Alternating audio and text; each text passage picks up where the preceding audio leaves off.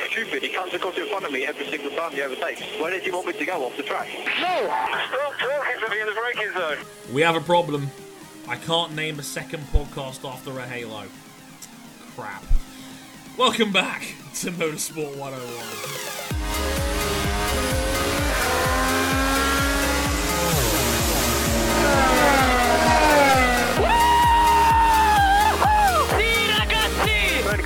Only gone and done mate. You are the world champion! Hey everybody, welcome to episode 96. Good god, it gets weirder the, the more times I say the number. It's episode 96 of the Motorsport 101 podcast. I'm your friendly neighbour host, Mr. Andre Harrison, and we're kind of throwing out the rulebook for this edition of the show.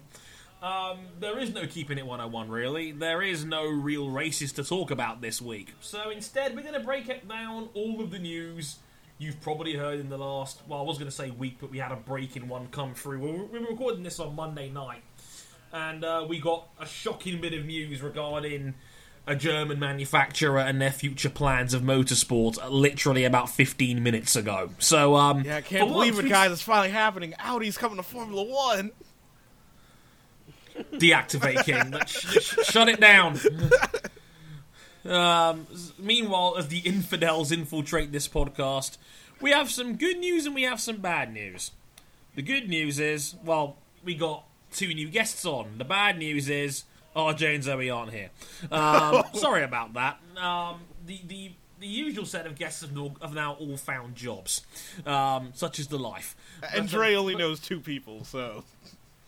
Yes, my phone book is very busy. It's got mum, dad, home, and you know, it's a full contact book.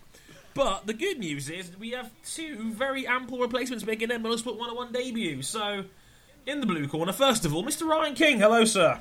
Yes, so glad to be here. Unfortunately, we cannot name the episode after the Halo because that required unanimous agreement, and we still not have heard back from Rebecca James yet. Oh, good. Oh. What was that joke too meta? Was that too meta?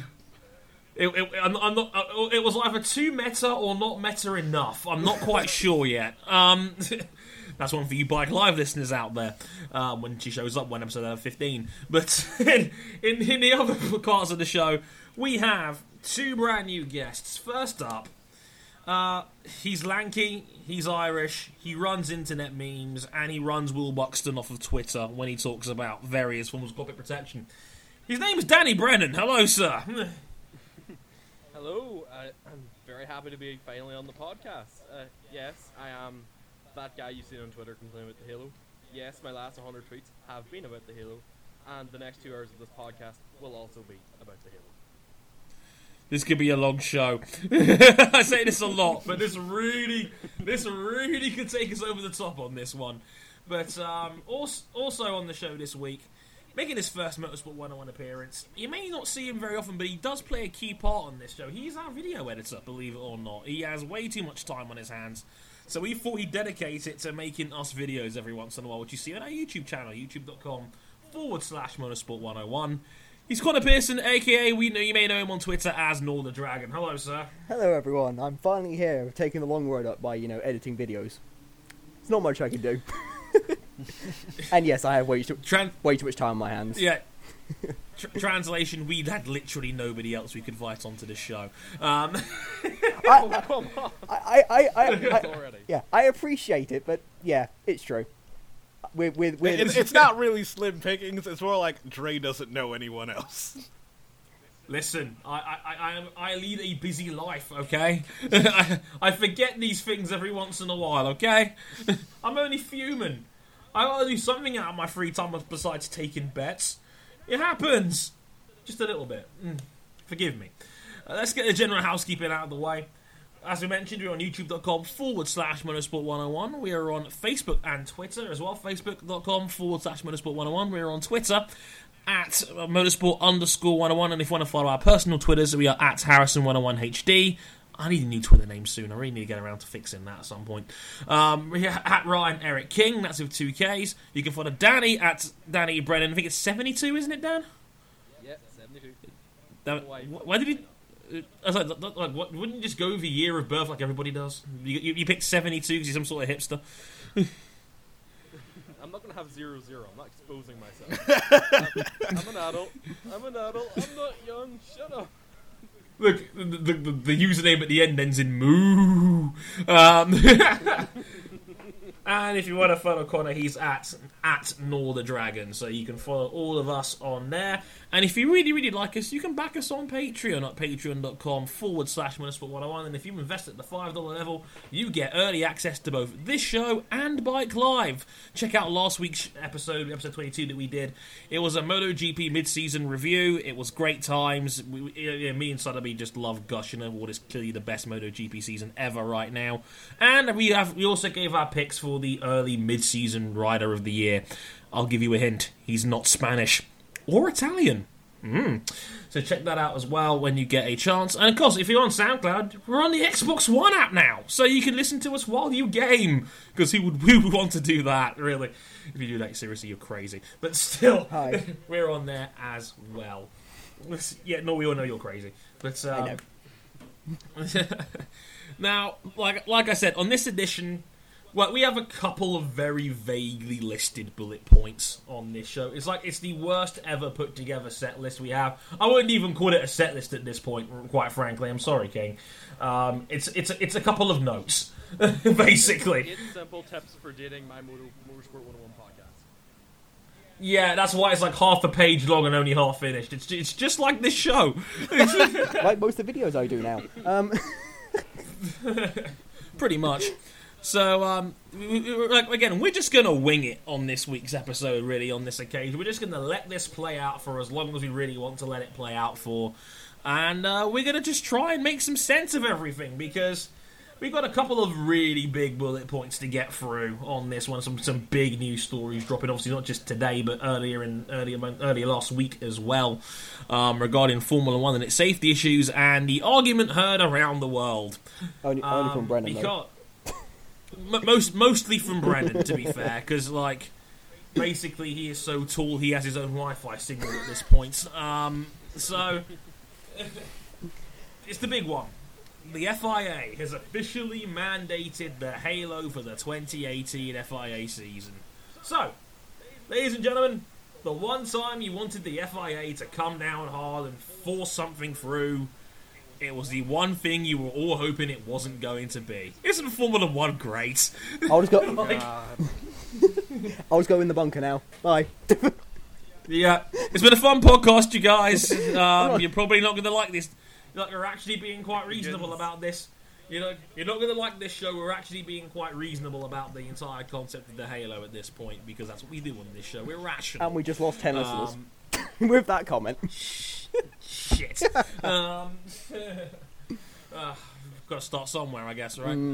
Uh, but uh, yeah, the FIA came out. I think it was. I want to say it was Friday. They announced this. That, so the FIA is officially announcing the Halo for the 2018 season. We kind of saw it coming. I think we all kind of knew this day was going to come at some point. But um, out of nowhere, after uh, a bunch of things like the aero screen test and the recent shield test we had last week um, during the Silverstone weekend, which Vettel kind of poured scorn on immediately by saying, "Oh wait, we're putting a glass cone on the front of our cars. What do you mean it's meant to look blurry?" Um, because nobody thought that one through. But Jing, here we are. This is it. The Halo is here, whether we like it or not. Yep, this is the result of a bunch of guys kicking a can down the road, thinking, "Oh, this road will never end. We'll have all the time in the world." Not realizing that 2018 is an actual year, y'all. Yeah, we don't we don't just skip this on the calendar. Like the Mayans were wrong on this one, okay? Like 2018 is still a thing. Um, I, I mean, King, I think I'm right in saying that the teams were basically like stringing this along, hoping they probably didn't have to get to this point. Because I think I'm right in saying they agreed to have this like two years ago for this season anyway, and I think they were like King. Like the impression I get is that they were hoping that they that things had gotten better by now, and it just hasn't really. Oh, okay. Like t- to break it down, yes, two years ago in the wake of the tragic death of Jules Bianchi, uh, the teams voted in favor of having cockpit protection in place. Uh, you know, a season or two down the line. I think it was 2017, but then they pushed it off again to 2018, Yeah. thinking 2018 would never come. And guess what? We need to confirm the regulations for the 2018 season. All the teams except one voted not to have it. But we're so late in the game, you need all the teams to agree for that change to happen. And because one team said no, we have the Halo in 2018. And that one team was dot dot dot. Dramatic pause. Ferrari. Ferrari. The, the, Of all teams, the to one shit the- team shit- that the one team that lost a driver and you know was one of the teams that were like yeah we need more cockpit protection in formula one Yeah, um, like I love that in in the realm of Formula One politics, once again, Ferrari is the team to dump a shit in the punch bowl. I think it's fantastic uh, because We get used they to have it. a habit of doing this. We get used to it eventually, Yeah, don't we. Joe? Yeah, we do, we do. Um, like at, at this point, if we're not going to win a title, I'd just say cause general anarchy. It's, it's a lot more fun. It's how- it- at, it's- at this, It's how we won 2007 somehow. it is, it is. Just just watch them, just just watch the McLarens trip over themselves and watch Kimi Räikkönen come in and steal your gun and your title. It's great. Don't, don't worry about the technical directors though. They're they're not doing anything suspicious at all. Mm. No, no, never, never. no, no, no, no, no, no. Um, but uh, I mean, there's been a lot of talk. Obviously, the internet has exploded, um, which it usually does over these sorts of news over this, over this, and you know, there is there is going to be a vocal. I wouldn't even say minority. There's a vocal, massive chunk of fans on the internet that is actively vocal- against it. It's a vocal 95% of the internet. Yeah, pretty much. Volatile, I've- to say the least. It's been horrific. I've already, yeah, I've already seen usernames like on Twitter that include the words "tot out" with, with, with hashtag or "no to the Halo" or or "no Halo." Like, like there is a lot of F1 fans that are willing to die on this hill um, with the Halo, and they they do not want it, and, and they're kicking and screaming. And to a degree, I can see why because I mean, let's be honest with each other here. A lot of F1 fans care a lot about aesthetics. Um, maybe a little bit too much about aesthetics, so to speak, in this case. And I think a lot of them, deep down, without admitting it or daring not to say it on the internet or risk it being lambasted, they probably care about aesthetics more than safety. Um, No, that's like an undeniable fact. Like, for example, I think it was WTF1 put up an article saying, "Oh, we care, we're, we care about safety. We just don't like the Halo." And I'm like, no, you don't care about safety because you don't want the Halo. You didn't read the FAA statement saying it's the only option we have for 2018. yeah which was like you know, you probably say, you can't say like Continue. that was that was the craziest shot across the bow I've ever seen ever. The FIA putting out a public statement running down all the reasons why there's going to be the Halo in 2018. Yeah, um. Transparency from the FIA. kind of thing Holy shit. Shouldn't, this shouldn't need to be explained to people. But yet again, F1 on the internet, people are. It's getting worse. you know, like the, the volatile reactions, social media, you know, just making it 10 times worse.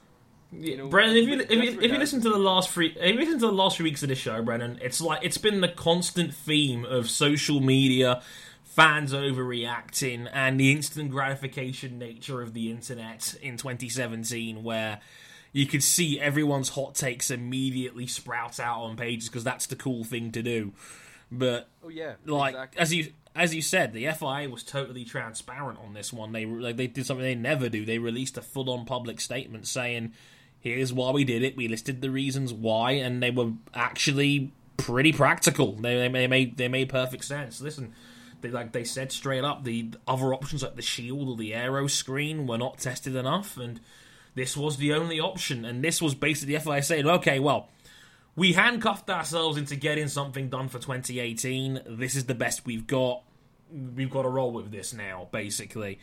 And as I said, aesthetically saying this is the biggest change to an F1 car I think since probably the rear wing became a thing. Yeah, Um, when when no, I'd probably say I wouldn't say it's on that level. It's probably either 1995 when we got the the cockpit sills, where the cockpit became a lot Hmm. higher and tighter, and like a lot of people didn't like it because you couldn't see the helmets in it. You couldn't see the helmets as clearly as you used to. Or 2009 when like the aero completely changed. We got the cleanest aero in like a long time, yet they didn't fix overtaking. But two and oh. Uh, yeah, like the FA can handle one thing at once and all, clearly. Mm, um, yeah. but it's it's crazy. Like, like I'm trying really hard to break this down and trying to ignore the hot takes that came through about this in my head. But like for me, for me personally, this is a no-brainer. Like this, this had to be a thing, and like people saying, "Oh, the Halo feels rushed." Well, they've been committed to this since 2012. This has not been rushed. It's just you haven't looked it up publicly. That like this is not. I need to stress this to certain listeners that don't that that, that think this is rushed. It's not. It's been in development now for six years. This like the FIA would not rush something as important as this.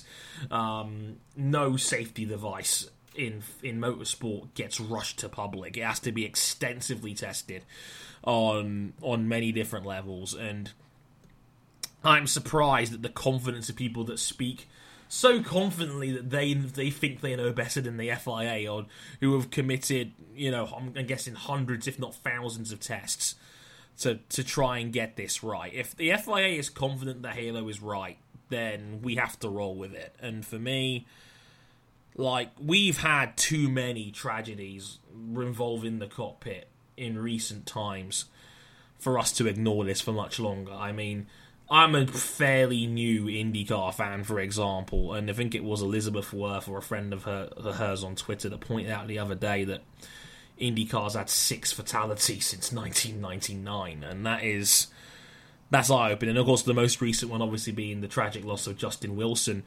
and that was a piece of of bodywork striking him straight in the head. We had a we had a near miss with James Hinchcliffe a couple of years ago before that as well at Indianapolis I when think he had like one. Hmm. I, I I don't want to downplay that like six deaths like since 1999 isn't a high number, but you have to realize for about like half that time there were two series, so like you have to like True. double the amount of races that were actually taking place.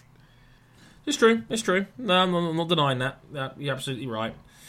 But listen, for me, this is a no-brainer. This like, like I, I don't know about you, but the like even my gut is telling me we're seeing this too often, just to people for people to call this freak accidents, and well, yeah. and especially especially people. You know, and- what, sorry, sorry to cut you, Brendan, but one thing I don't like about this is when people are saying, "Oh, this wouldn't have saved Jules," and I'm like, guys, you're missing the point here like this they haven't brought this in because of Jules. They were looking at this way before Jules had his accident. So like to say this wouldn't have saved Jules Bianchi, no, that's not the point of this. And you know it, it goes a lot deeper than that, and but, you know I'm I'm 99% sure the FIA is seeing what's gone on in IndyCar. Uh, they've probably looked at incidents like Justin Wilson's and realised, yeah, this is actually probably valuable footage of what they can do to improve. Um, as tragic as it is, that you know that's the reason why they got to look at it for obvious reasons. But for me, I think it's a no-brainer, Yeah. and I'm I'm not saying this is the end game for cockpit protection. Of course not. I think that's I think that's another thing people are confused about. I think people are ex- like, oh, is this it? Is this going to be it now for like forever now in Formula One? No, no, of course not. because But- like you know this is not the end because if you if you've ever seen any of the the I wouldn't say early Hans devices because the Hans device has been around since the 1980s. But if you look at the Hans device from like the 1990s, they were massive. They were much Enormous. much larger compared to what they are today. it's a work in progress, and they're only going to get better as time goes on. As you said, the Hans device, like what we see now in Formula One, is a lot different. From I remember those days of the, of the mid to late nineties when I first got into F1 and seeing those devices were enormous. I was like, how can they have that on their necks? That seems really heavy. But um, like I said, as as time goes by, as technology improves, they will find ways to get better and You know, I, I do genuinely think that closed cockpits is eventually going to be the future. It's just we're nowhere near from that point yet. And I think this is the first step. And it's, it's a big leap up, I admit, from previous tests of just running it for a single lap in a free practice session. And I hope there is more designated testing sessions involving the Halo for next year. But, like. I am so shocked that people are so shocked at this. um, like, I think that's the best way I can put this. I mean, talk to me, boys, on this. I mean, I, I don't like Brendan. I mean, I want. I mean, you you talked about this on Twitter, and it was very important that you did because a lot of people were just, I think, overlooking this one in general. Like, I, I know people like Will Buxton were very hard set on saying, "No, there can't be a Halo. We can't have this. We can't have that." you know let the teams develop their own tech instead to, to, to protect their drivers. And I mean, I just feel like we're glossing over something that's very important here. Yeah, exactly. If you look statistically at the last four open wheel deaths, as far as I'm aware, anyway, you have uh, Henry Surtees who was struck in the head by a tire. Something mm-hmm. the Halo would have, the Halo would have saved Henry Surtees, and uh, then you go to um, Dan Wheldon and Jules Bianchi, no car would have saved them, which is an important thing to say too. No matter how safe you can make a car, there always will be these dangers. It doesn't mean we should ever stop trying to search for more safety improvements. And then if you go to yeah. Justin Wilson then, and the Halo once again would have most likely saved his life too. That's a fifty percent hit rate in the last what eight years. Yeah, like uh, the. I'm, I'm, like, I'm, I'm, I'm, I've had a couple of yeah like you know there've been like instances like Massa's in 2009 in Hungary uh, and yeah. things like that there, which is why we need the shield and the aero screen to be developed more. But the Halo has would be a major step forward in reducing deaths. There's no doubt about it. And even if people say you know these accidents were freakish, and even if they did say that, you know, we're not sure how effective this is actually going to be, if it's a 1% chance of improvement, I think that's enough, in my opinion. And, and especially that in open wheel cars, these are pretty much the only accidents today that cause fatalities. Yeah, like these. Like, don't get me wrong; these cars are incredibly safe in in the context of motorsport, and we've seen it in IndyCar, especially during the month of the month of May, where we saw Scott Dixon's horrific looking accident, and Dixon was able to get out of the car under his own power, um, which is still ridiculous in its own right. And like, of course, we saw the safer barrier come into play with accidents like Zach Veach's and Sebastian Bourdais, and you know they are both relatively okay, and they will make full recoveries from their injuries, and that's incredible. But I've always had the attitude of let's be proactive about this rather than going let, let's wait for the next tragedy to happen and then we'll start beating our heads together and thinking of a solution. Let's be proactive about this. Let's let's go out there and see if we can find something that will make our cars even safer. Because it's one thing to sit there and you know bash any any like I, I, get it for F1 fans they don't want to admit it but the danger is a thrill to a lot of these fans uh, especially I think the older ones that you know get off on you know the danger of it all especially given the cars were more dangerous in that generation the 80s and the 90s and whatnot and we saw some I mean horrific the, the, the, the cars were still dangerous in in the aughts where it was like we had like Robert Kubica's like massive incident in in uh, in Canada where like where he, yes, where you could see his feet and coming out of the car after he's finished. It's like, oh my god. yes, he survived, but he clearly wasn't okay because he couldn't participate in the next race. Yeah, and because yeah, he was knocked out for twenty seconds and broke his ankle. yeah. The crashes, like the I crashes said, don't change, but the cars will. That's what makes it safer, really. Yeah. Like, you, yeah. The, we've had we can we've seen the biggest accidents we can have, and the cars can help them. But if we can help with the head protection and stuff, it will just make it even better. It's like with the um, the only issue I have with the Halo and the sh- versus what they've been doing is that they've the Halo's what they've been pushing only. We've seen the Shield win out on the racetrack once, but we it's obviously been shut down by Vettel's comments on you just can't see through the thing.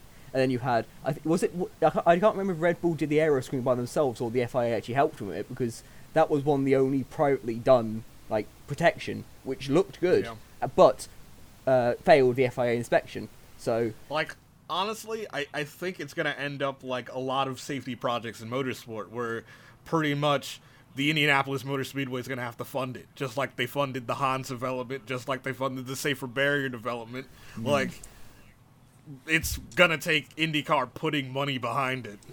It's like we we had we had the Shield for one one race weekend, and then we've had the Halo push through now. I don't I I see where they I see where they're coming from the amount of testing they've done with the Halo. But if you've just looked at the Shield and said, "Oh, it, it, it's doing terrible," well, the Halo wasn't like the best thing around when they they brought in people. But, but the thing is, like, the Halo wasn't the first device that they said no to because I pulled up in an Autosport article from 2014 October, like in the wake of Jules' accident, and pretty much Autosport revealed that there was going to be cockpit protection for the 2013 season. Like, if you remember it, they played, wow. they did a, a, testing video with it. It looked like, you know, uh, I would say like a tripod that would be on the front, uh, in front of the cockpit. But the teams, Jesus. the teams didn't reject it because it didn't work. They rejected it because they thought it looked horrible. See, kids, this is why fans think aesthetics is more important than safety because some of the teams think like that too. um, it does it. It doesn't help. Yeah. Yes, um, like quote uh, from the article. Christian Horner was quoted as saying the cars look shockingly bad, while Martin Whitmarsh said that they were shockingly ugly.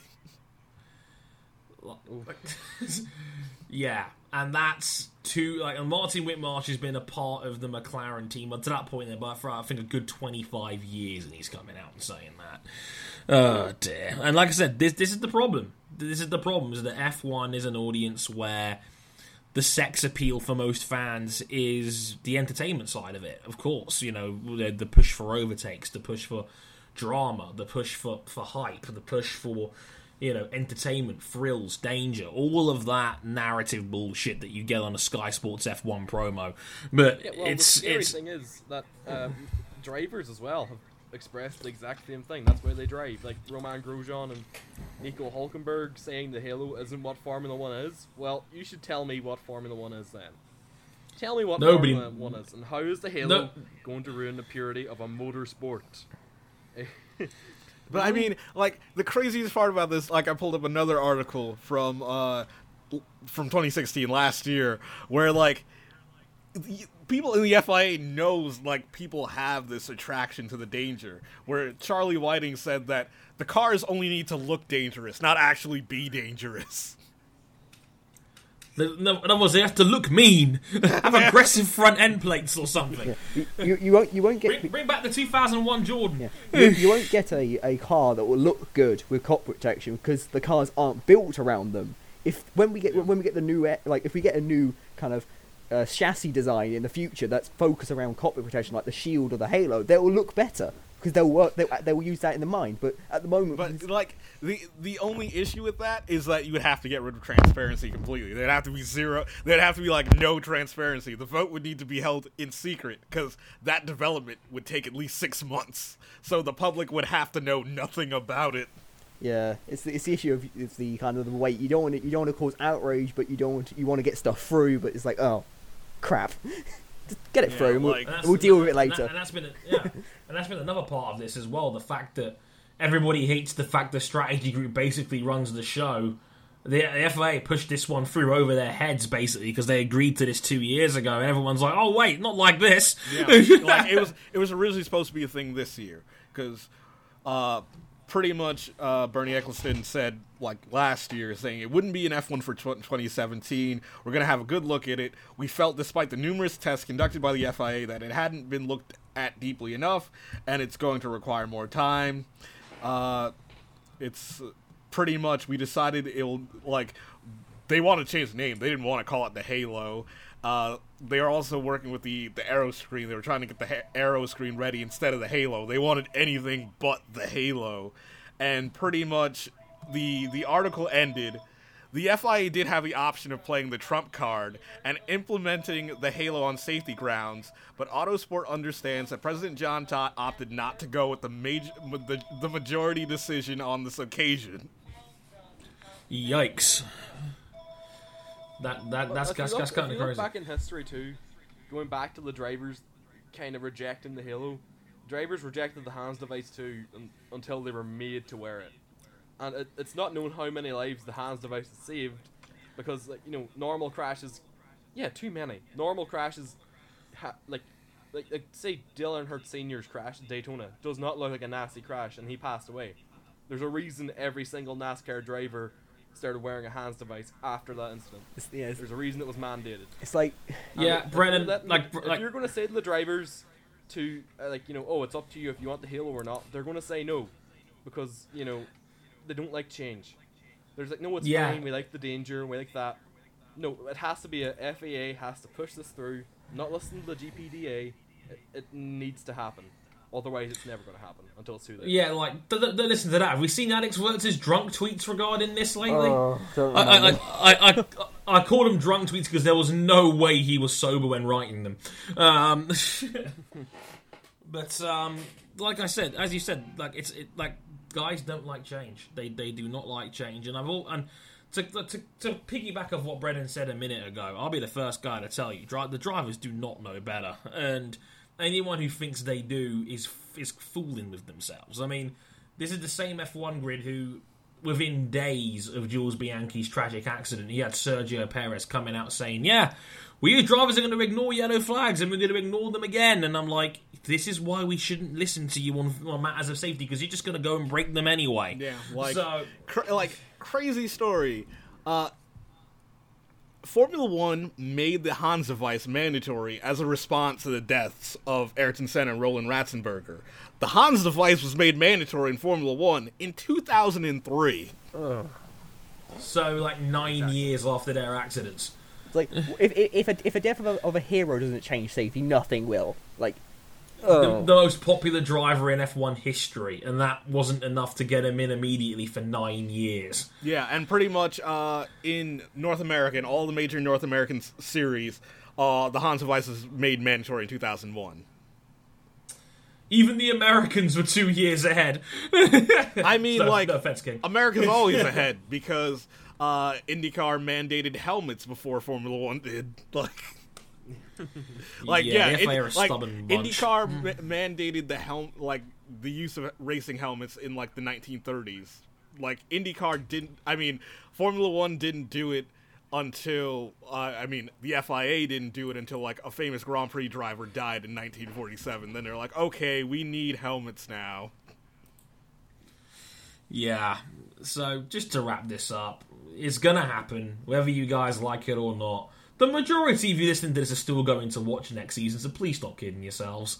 Um, if you're an F1 fan as a hardcore at this point, nothing's going to push you away. And I've said it on Twitter last week. Be honest with yourselves here. You're, this is not going to turn you off because you're too entrenched in F1 at this point. Like the engine noises, like all the other aesthetic changes that F1 has gone through in the last few years, we will suck it up and we will get on with it because that's what we F1 fans do. And I am all for this. And on a personal level, I don't ever want to watch another driver die on a, on a live broadcast again, like with Justin Wilson. Mm, and that one still rattles me to my core. I still think about it every once in a while when it comes up.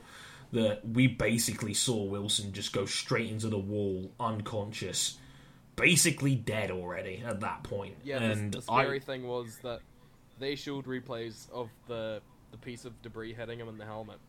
You know, Yeah. that's like that's never gonna leave me. That is I mean, that's that's never gonna the leave thing I've ever the seen. world. It's still on the IndyCar website. Like you can go on their YouTube page and pull up that footage right now. Yeah. They, they, did- they did not Yeah. cut that out of the race. Like, it is there for the world to see. The unfiltered, unedited broadcast. And, yeah, it says it all. That's that's the sort of world we live in. So, like like I said, let's be proactive about this. And I'd rather see... I'd rather see a fan base alienated for driver safety than ever have to see And- another driver die again, ever. Yeah, quite frankly. you s- you saying again makes it not proactive at this point.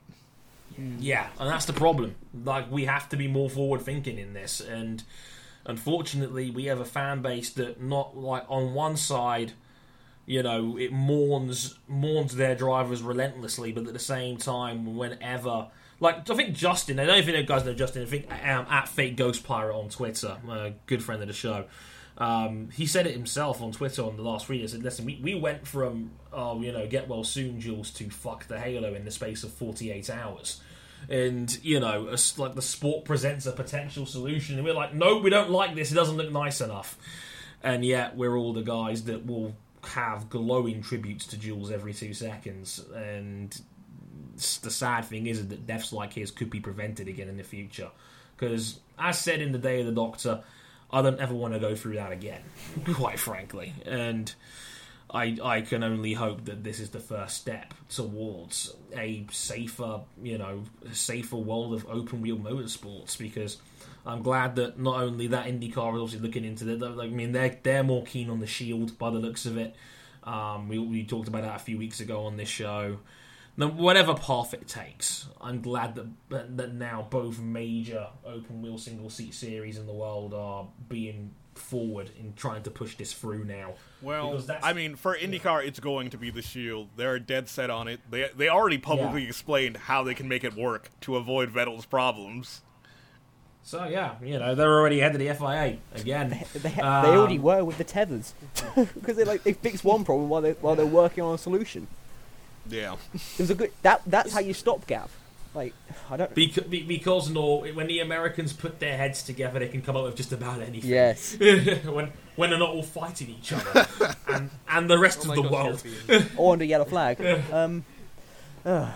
But um, let's let's move on and let's let's talk a little bit about more European motorsport and some good times, bad times incidents. So, guys, what do you want to hear first? The good news or the bad news?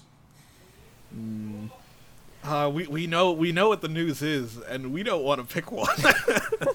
no, it's like the good news. We need a lift after that. Yeah, give us a lift. Give us the yeah. good news.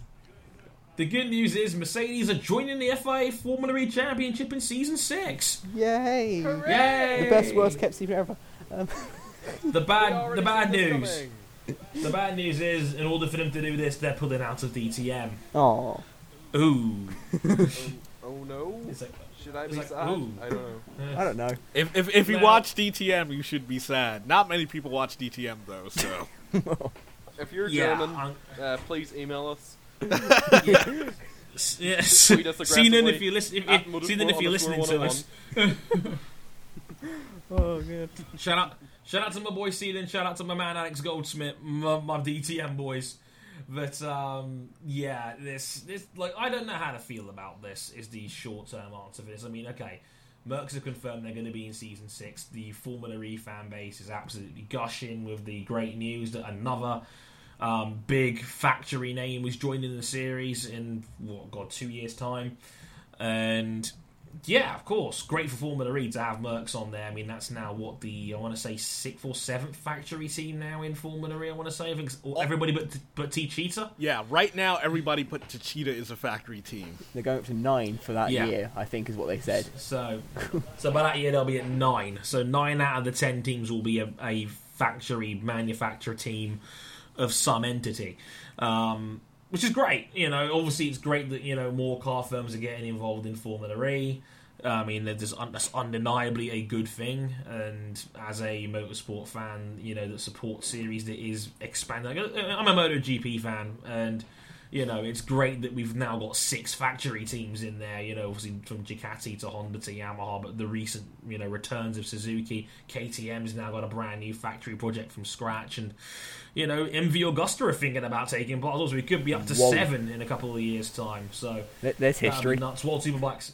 Yeah, and again, and Dorn is now actively going out of its way to try and save World Superbikes now. Basically, with basically trying to get more concessions to bring these smaller factory teams up, like Yamaha, like Honda.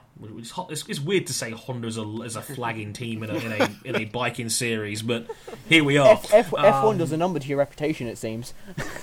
Yeah, does, just just, just does, ask Pirelli. Just ask Pirelli. yeah, so yeah, they're, they're talking about more concessions to bring the smaller factories up, like MV Agusta, like because they're they're trying to get more satellite teams, more wildcard entries in the World Superbike Series. But that's a discussion for a different show. But yeah, Mercs are, are taking part in Formula E. Great news. They have to pull out of their they have to pull out of DTM to do it after the 2018 season and that's going to be six less cars on the grid for the ETF. And is that, that is literally a third of their field. that's a bar. Uh, like that's a hammer Well, blow. even after they shrunk their grid from I think it was 24 or something like that, they they had to shrink it because of costs. Yeah. It's like, But oh, one thing So we can another- agree on, it's all Gerhard Berger's fault. Yes. Gerhard Berger. Yeah, can I just say as well, I thought it was hilarious earlier today that there was an interview from AUMS in Germany with Gerhard Berger. It said the free the free manufacturer coalition is going well. so even, so even he didn't know, and that's that's shocking. It's like, oh, we're just gonna, we're just gonna lead the series in two years. Don't worry about us. Bye. Berger didn't Berger didn't see it coming. Berger was like, "Oh, this is going great." Oh, damn. Ne- ne- Next thing you know, you're down like half the grid compared to two years ago. Like literally half the field is gone, um, or is going basically by the end of the decade. Um, now I'll, we're going to be real with you here. I don't think any of the four of us on this show are regular DTM viewers, which is kind of a problem. it's, a, it's a I've small never problem. seen a DTM race in my life. I am very Wow. I've seen- knowledgeable on the subject. I've seen like two, um, so I, I, I've, got, I've got like 200 percent more experience than Brennan. Yeah, I I Um, probably watched like three or four per season. yeah, like like I have seen highlights, so I, I- I've watched it on ITV4 every once in a while. The highlights. It's a fun looking series, it really is, and I'm not denying it. And I'm, I'm glad that DTM was clearly going about itself in a way to try and make it more entertaining for the show, um, which is always nice, I guess. Um, but no doubt, King, huge blow for DTM. Yeah, huge blow for DTM. I think it's I don't know. It, it- feels like Mercedes Benz is moving on in a way because after Mercedes Benz left motorsport completely, they left everything after the Le Mans disaster in 1955. When they first returned to racing in the in the 1980s, it was in touring car series and mainly the DTM, where pretty much that's where they got their foot, you know, made their baby steps back in the motorsports before becoming a Formula One engine supplier, before you know, uh, the the World Sports Car program with Sauber. So it's kind of them, kind of realizing that we're gonna be here for a while, guys. Um, bye. Yeah, it's it's it's like it's weird because like BMW's kind of gone a similar road where they've basically scaled down in the last decade or so. I mean, we all know they they used to be very active in LMP one in sports cars and whatnot, and they've scaled it down to GT3s. Their bike racing program has basically just become, ah, here's our bikes, you can use them, but we're not going to we're not going to upgrade them for you. It's all yours. Bye. Basically, um, again, World Superbikes big problem with that because then the Althea team run BMWs. They just they, they get given a set of S one thousand double Rs and it's like, ah, it's all yours. We're, we're, we're not helping you out, you guys. It's all on you. Um, and, that, and that's been that ever since, basically. But it's, just, it's a similar deal. Again, we're seeing another. I mean, Mercs are making like a billion a year here, and like they're making so much in marketing money of their F1 projects. I am, I'm a little bit sh- shocked that they are suddenly scaling back, especially given it's coming from from DTM, where obviously it's a home series, and you know, it's, it's one of their bread and butter series now. So, I mean, King, is it is it that expensive these days to run multiple series now?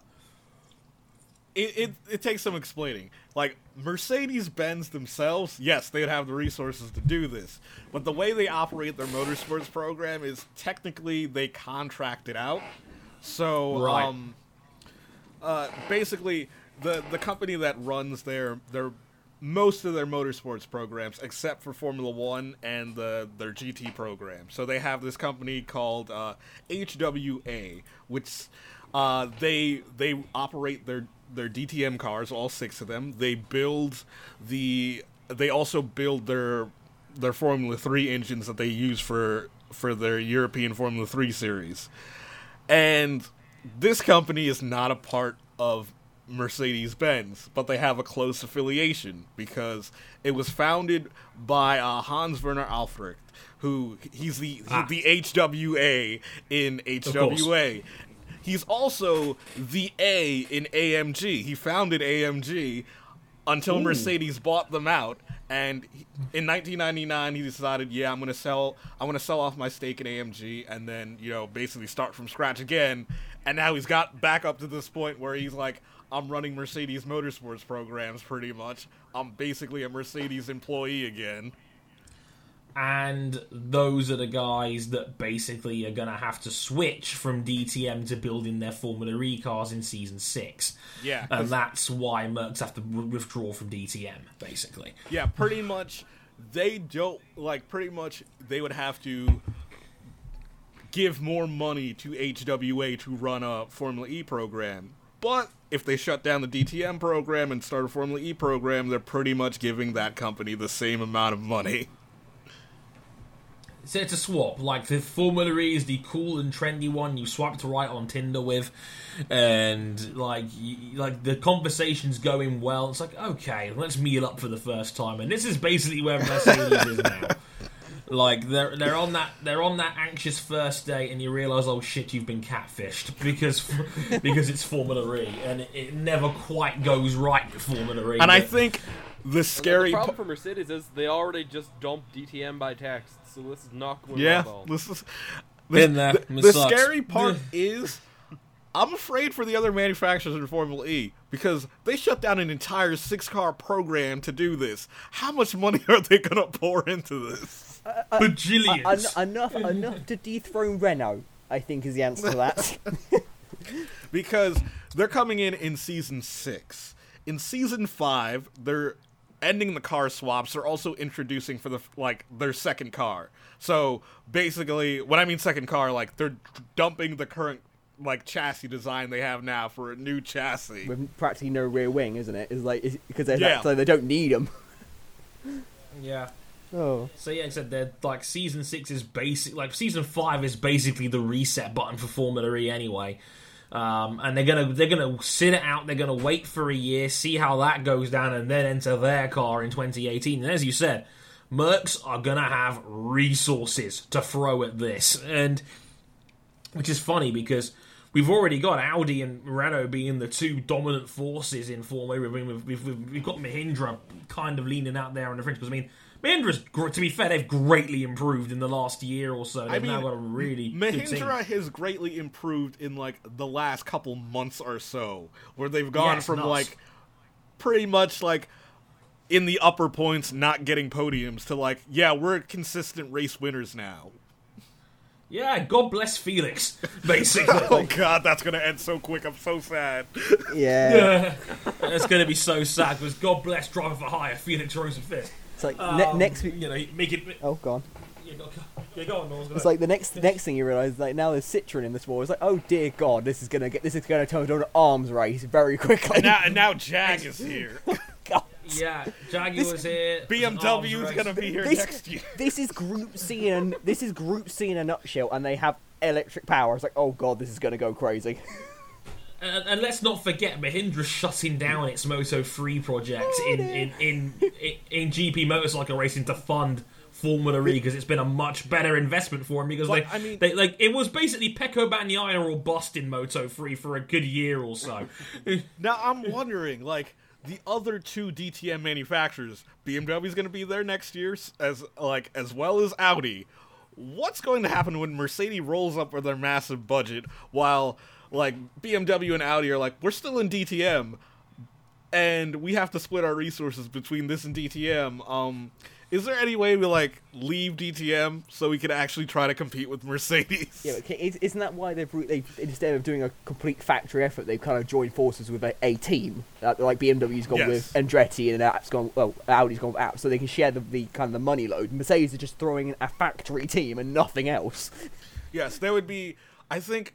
I think Jag also started up their own team. Yeah. But besides that, there like there's no true factory team because Renault teams up with Dams and like they're gonna be like besides Jag, which like they're not you know competitive. Unfortunately, Uh, V- Venturi's one of them as well, but they're not the biggest thing on the block, are they? yeah, like they're not. They're not a real car company. There, there are fo- there Yeah, are Force the- India. it- it- it's it, it's it, it's just DiCaprio's extremely deep pockets at this point. yeah, but aren't aren't like Faraday Future running Venturi? Like they both have the same. Uh, car. and Van Fre- Faraday Ah, Future's Like, Dragon. Faraday Fu- they use the Faraday Future. yeah, they, like did Faraday Future use the Venturi? I No, don't. Faraday No, no. Future runs the Dragon team, which is paid by Penske, I think, is what it is, really. Yeah, like uh, Dragon is uh, Jay Penske's team. So like Dragon used to race in IndyCar. Like for some Oh, reason. God, don't remind me of that. yeah, for some reason, Jay Penske doesn't want to work with his father. So I wonder why. I wonder why. It's almost like they're two angry Like- men. Yeah, the, the Dragon team, aka the real most popular team on the, on via race car Twitter. Yes. They get all the real fan boost votes. Oh. Let's not get started with the bots again, shall we? We're angry. no, no, no, we're not Yeah, going three there. weeks in a row now. Yeah, don't don't you don't want to unleash the Jerome D'Ambrosio supporters club. It's it's an extensive club of literally some members. I, I, ju- Um, I just I just sit here because of its four of name. I just sit here because because of the team's name, nothing else. I swear. I'm not. I'm not that fan. Uh, of course, you're not biased at all, are you, Dragon? Um, But I mean, where, where does Formula E go from here? Because, right. Arms race. yeah, like, I think back on my old podcast, Finish Line, one of the big apprehensions that Athlete VG had over Formula E before it even started, that technically Formula E had a speed limit. Because the only way that, like, the FIA would allow single seater cars on the type of road courses that, you know, Formula E went to, if if there was, you know, if the cars like theoretically couldn't reach a certain speed. We're gonna hit that speed real soon. We're gonna hit the like 150 mile an hour mark real soon. Yeah, these cars are fast. but- like these cars are GT3 level Yeah, fast. I, like, I would I would say once they start hitting that speed, they will. Like, I know it will kind of break the formula for Formula E, but they, if they reach that kind of speed and they can't run on certain circuits, they're gonna have to go to purpose-built racetracks like national racetracks. Because Donington. yes, Yeah! Even though like Alejandro Agag has been like Mondello Park vehemently, Free. Hell yeah. yeah, vehemently like like pretty much. If they're gonna go to permanent circuits, it's gonna have to be really close to a city, like accessible by public transportation. but King, they, they they're not Mexico. Uh, they're not gonna they're, Yeah, they're not gonna have a choice in like two three years time. like they're gonna ha- they're gonna be too fast on public roads. It's gonna be ridiculous. Like you They're gonna reach a crossroads where they're like, oh, you know how we said we were gonna be one thing? Well, things change. don't give don't give them an idea to go to Singapore. I do not want that. Yeah, and like, aren't they going to be having like 220 kilowatts out of their cars by season five? Oh. Yeah, pretty much. Like I think I think it's 220. So that's going to be they're going to be even quicker in two seasons' time. they're gonna be they're gonna be like even keel with Formula Two real soon. I- I- ima- Jesus. I- imagine throwing out there. Imagine Formula Two getting replaced by Form- Formula E. Just that oh thought. It, Oh, it- it wouldn't happen, but oh my god, the internet like I mean, I'm pretty sure like the cars would be so fast by that point, the internet's like mind on Formula E would completely change. yeah, But King, there's no young talent that could get into Formula One. It's a waste of a series. It's a waste of a series. Formula, Although to be fair, right now the public support for Formula Two is probably lower than ever now, given that a certain Charles Leclerc might not be getting into F1 yet. After all, more on that oh, in a oh, minute. for, for, Formula E becoming the dumping grounds of young drivers is going to be fucking hilarious soon. Oh, it's going to. and the home of and the home of Nick Heidfeld not winning races. Oh, Like, I, I think they might have to leave street circuits just because, like, the amount of cars that teams would want to run. Because I'm pretty sure they'd be like, oh, well, we don't have to run second cars now. So that means, like, technically we have four cars here. Why can't we have three car teams? because if if Mercedes come and no one goes, we're going to have a 22 car grid by default. Yeah. And, that, and Yeah. with that, there's going to be no manufacturers wanting to leave. So there's going to be more people if privateers try, try and join. It's like, oh god, we could have like 30 Like- car races at one point. New York City would be done. There would be no way they would race on that same circuit. Yeah. So, you know, we're optimistic for the future of Formula E. You know, more factories, more cars, more Form- speed. But Formula wait a minute. basically- Yeah, but It's basically carton like the late nineties. There's so many manufacturers, so much money just going into a black hole. My God, it's yeah, gonna but, be fun to yeah, see but, this thing yeah, but fail. Brennan, it's not a black hole because they're improving technology. Oh, Which is like, Are they par- really- it, it, it's partially true, but I mean, like, all the batteries are built by Williams. So, Yeah. like, But King, it's like does any does anybody watch Formula E hoping for the improvement of tech? No, they're hoping to see shit show motorsport races. no, they're they're hoping for awesome racing and that their boys who have been fired from other series win. yes. So going going forward, Because who? going forward, we need a race at Donington now. Stat. they We they do. test The there. problem for me is like my It's incredible. Actually, go they, they won't there. be testing there anymore because They did. like they're con- It's yeah incredible. they like it up until like I think this season this off season is the last off season where they where all the teams are like required to be based in Donington. Now, like that's the reason why you're seeing like a lot of manufacturers getting involved mm. now because now you could be based anywhere. Oh. It's gonna be. re- It's, no, it's- no. I got... King, I demand a race at Donington so I could go to the stands and shit post on Lucas di Grassi from a great height. Nah, nah. Alejandro Agaga loves like loves city races too much. We're definitely gonna see a race at Brands Hatch. Yeah, season ten. Uh, season ten. I season ten's the breaking point if they go off street circuits. I think I'm going to call that now. it's like, do you really want to keep racing here? Oh dear, oh dear. So, so yeah, yeah, lots to look forward to with Mercs being a Formula E team in the in the quite distant future. But uh, And- I hope I I hope it's not the end of DTM as we know it, because God, twelve car grids do not sound appetising to me. And tune in to the season finale doubleheader in Montreal for Formula E. Yeah, this weekend, the Montre- yeah, Montreal for the season finale. Will Sebastian Buemi take his second straight Formula E title? Brackets, probably. Um, close brackets. Um, but hey, like, guys, there's an outside chance Sam Bird can still win the title. Yeah, like like Sam Bird and Felix Rosenqvist are still like mathematically mathematically eligible to win the championship. which is incredible. Hashtag fa- fa- fan boost Felix Rosenfist. Hashtag fa- fan boost. Which is which We're fan boosting Felix on this show. Yeah. God damn it. which is incredible because Buemi has either finished first or not finished or not started. Really, because that's kind of Yeah. his season. DNS did not start. No. It's like, oh, Oh, jeez. But yeah. so, speaking of other racing formulas, it's looking like Liberty Media, and combined with the FIA's Formula Two series, is going for a great big revamp for the 2018 season. And man, there's a lot to get into here. I mean, I'm going to read out King's notes real quick, um, and just to give you a rough idea of what we're talking about here. FIA Formula 2 looks ahead to the 2018 season. The championship will introduce a new car next year for the first time since 2011. Uh, new teams are expected to join the existing 10. While there is room for 13 teams, the series boss expects 11 or 12 to take the grid. All teams will commit to the series for at least three years. The new F2 cars will visually res- resemble the current F1 cars as well as be powered by a turbocharged V6 engine. The cars will not have en- any energy recovery system on cost grounds. Also, the series will still use high degradation tyres and feature a large number of components from the old car.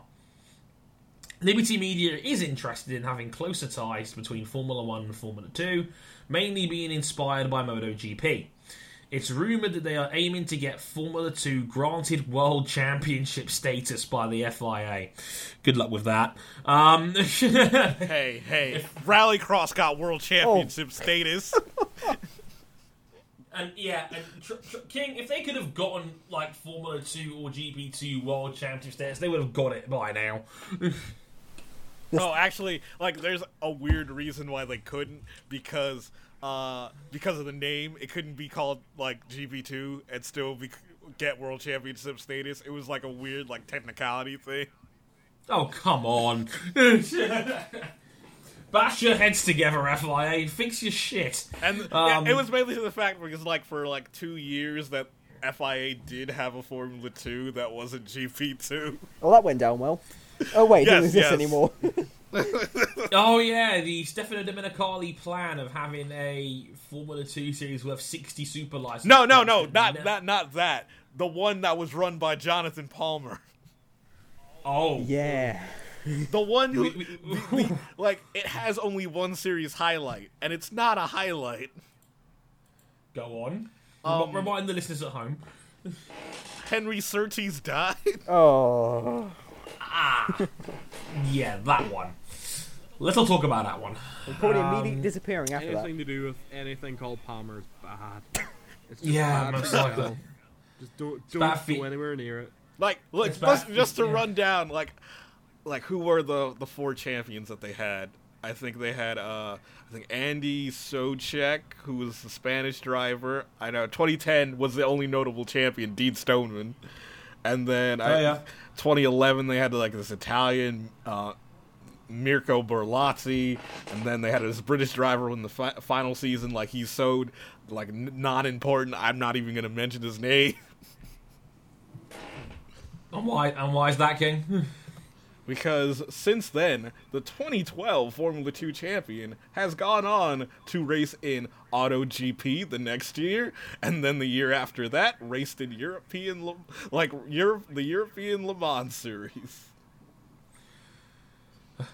Hang on. Who, who is it? I'm, I- I've forgotten. Uh, he is Luciano Bacheta. He is British. Come again? oh, great! Like he's basically the Joe Conter of racing drivers. I see. yeah, it's like yeah, yeah. He's definitely English. Whatever you say. Yeah, he came here age twelve and he's got Australian parents. But yeah, he's he's one of us.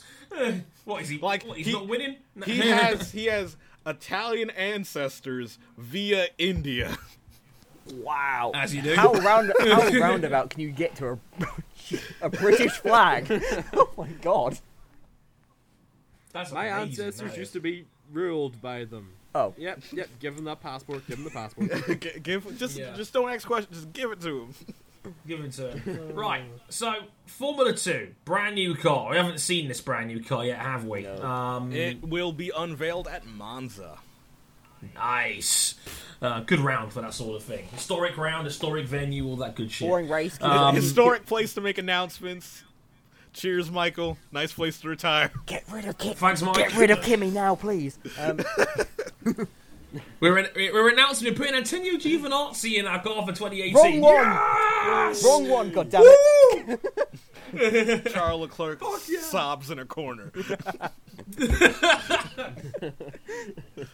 Like, sorry, Antonio, you lost year's news. uh, but like I said, yeah, new car in 2018. You know, I, I, I hope it looks nice and whatnot. I mean, it okay. So Formula Two, is probably going to expand, which is nice, of course. You know, it's we're looking at maybe 22 to 24 cars, maybe even 26. Most likely 22 or 24, which is nice. I mean, King, it's nice and that we're getting new cars, ones that are definitely, I think, more relevant to what Formula One is on the way in. But we still have to get over this whole not really getting guys into Formula One thing, you know?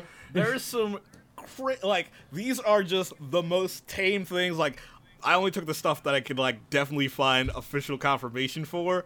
There's some uh rumors going around by people in the series, like team principals of Formula 2 teams that are just further out there that I'm like I'm not I didn't want to include it on the set list by like how a bit shocking they were. How crazy they can be? This is the FIA we talk about. Anything is deemed crazy.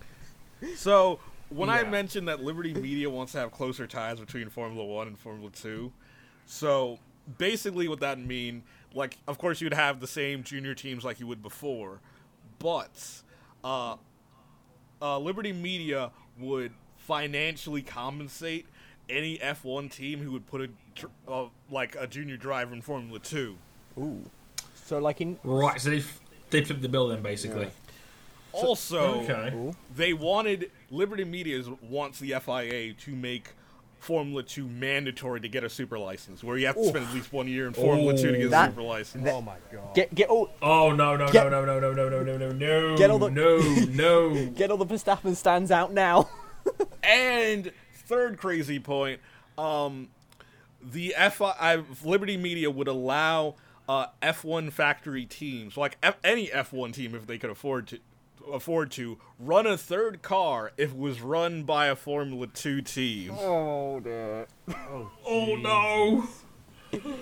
They, okay like I, I, I like burning I, like, I like that the level of crazy just went up as the points went on. Like, we're, we're, gonna, we're gonna start slow and we're gonna work our way to full acid trip. Like oh my god. Now I'm gonna tackle the middle one here first. Like okay wanting to make F2 mandatory for a super license is a bad idea, in my opinion, because the old super license system actually was, to a degree, a bit more friendly to devices that weren't on their own ladder. Like, at least if you won Formula Renault 3.5, I think you got like 35 points for winning the title in that But one. I think it was like, I, I- think it was 30 or 35. But Trey, you have to realize we're to the point where the only thing is on the ladder are FI championships now. Like the only thing not Yeah. on- like the, the only thing not on the ladder is technically still on the ladder, like GP3. Like the all the Renault series, like 3.5 is dead. Like 2.0, Pretty much. it's still around, but like if you graduate from 2.0, you're most likely going to the European Championship. Yeah, and the, the problem with that, King, is that a third of the current grid never raced in GP2. Max, like, as you, as you listed here, Yes. Es- Max Verstappen, Esteban Ocon, Pascal Wehrlein, Carlos Sainz, Daniil Kvyat, Lance Stroll, and Valtteri Bottas never raced in GP2. Now, now Uh, when I mentioned that they were inspired by MotoGP, Dre, Oh. how many riders on the current MotoGP grid never raced in Moto 2? Let me work this out. Marc Marquez did. Dani Pedrosa won 250 titles. Valentino Rossi did ran in 250s, as did Maverick Vinales in Moto. I don't think anybody did. Is, is, there- has Um, anyone done a, has, any, has anyone done the bunny hop? Hang on. Hang on, I'm trying to work this out. Cal Crutchlow didn't, because Cal Crutchlow jumped from World Supersport to jump over. Danilo Petrucci was in Superstock 1000. He never raced in. He never raced in Moto 2. He was on But the Dre, World Dre, Dre, ladder. li- like I'm cat like 250s do does count because 250s was I like know. it became Moto 2. That does count. Give me a minute. I'm trying to work this out. Okay. You just, Um, this, this is turning a bike life podcast, and I'm scared. yeah. The, like, the, the point I'm is, James and, and I didn't ask for this. the yeah. the point is, and I think the point that King's trying to make here is, it's not many. I think it's, I think it's Crutchlow, I think it's Petrucci, Jack Miller skipped Moto two entirely. Um, I'm trying to think if there's anybody else in the grid that did that jumped the class altogether or just came in through another way, and I think those are the only three I can think of. Give me a minute. I'm going to put up the entire MotoGP calendar list. And But yeah, I'll, I'll continue on my point Go while on. Dre looks that up. Where it's like, I think Liberty Media th- feels that the teams are pushing drivers too fast. Where you end up, yes, you for every Max Verstappen, you're gonna have like ten Daniil Kvyats who, like, yeah, they skip Formula Two, and it's like, was it really worth it? Like, Kvyat's the, th- Kvyat's the prime case of going of like maybe even going too fast because he went from what GP3 to Red Bull seat in two years or something ridiculous. yes, yes. It's like oh, like he he won the 2013 GP GP3 title, and at the end of this year, he'll spend four years in Formula One, and he could get fired, and he's not even 24 yet. It's, it's, it's the it's the Jaime Alguersuari problem all over you're, again. you're too young and you end up burning out too young as well. So you're like, oh, what am I do? What am I supposed to do now? And the fact gonna that become a it- DJ for two years and then retire. Yep. and the fact that the way the current system set is set up, it punishes people who take the route that the FIA encourages. Like it punishes people for going to Formula 2 cuz you're going to go to Formula 2, be successful and you have no place to go because the people who skipped Formula 2 take took all the seats already. because they don't guarantee Yeah. a top level seat, and they can't because the manufacturers hoard talent. Exactly. I mean, look at look look at the young driver academies right now. I mean, McLaren have got Nyck De DeFree sitting there. Renault have got Sirotkin and Ollie Rowland. Rowland probably should be in F1 next year, but he won't be because they, they're thinking about bringing Robert back. Um, which and oh, by the way, just a quick just just a quick side note: the number of riders that had skipped Moto 2 entirely is four. Danilo Petrucci, who was a Superstock 1000 guy, Cal Crutchlow, who was in World Supersport, Jack Miller, who skipped Moto 2 entirely, and Loris Baz, who was in World Superbikes. So yeah, there you go. Yeah, that's Not a, many. that's a controllable number. Four is fine. When you're running Yeah. into like when you're approaching eight, that's a big problem. It, it, it's a it's it's, it's a steep it's a it's a steep leap uh, to say the least. It's, and yeah, it's the problem with um, F uh, Formula One because you have F one, then you have F two, but then you have F three, which is like the most disconnected thing from Formula Two I can see because it's like it doesn't even race with the series anymore. It just Well, it's out like- there on its own. It's it's like F three Europe or something like that now, isn't it? I mean, like, then, like, Formula 3000 used to be like that. They didn't support, like, Formula 1 weekends. Like, this is a recent thing because back when Bernie, like, came up with the idea of having GP2 and GP3, it was to copy MotoGP. yeah, because because that ladder has worked so well over the last decade or so, sort of. Um, it's got the problem where I think there's too much decent talent in the second class now. But they've actually kind of moved the ladder on quite nicely, given that I think five guys got promoted from Moto 2 into the top class last season.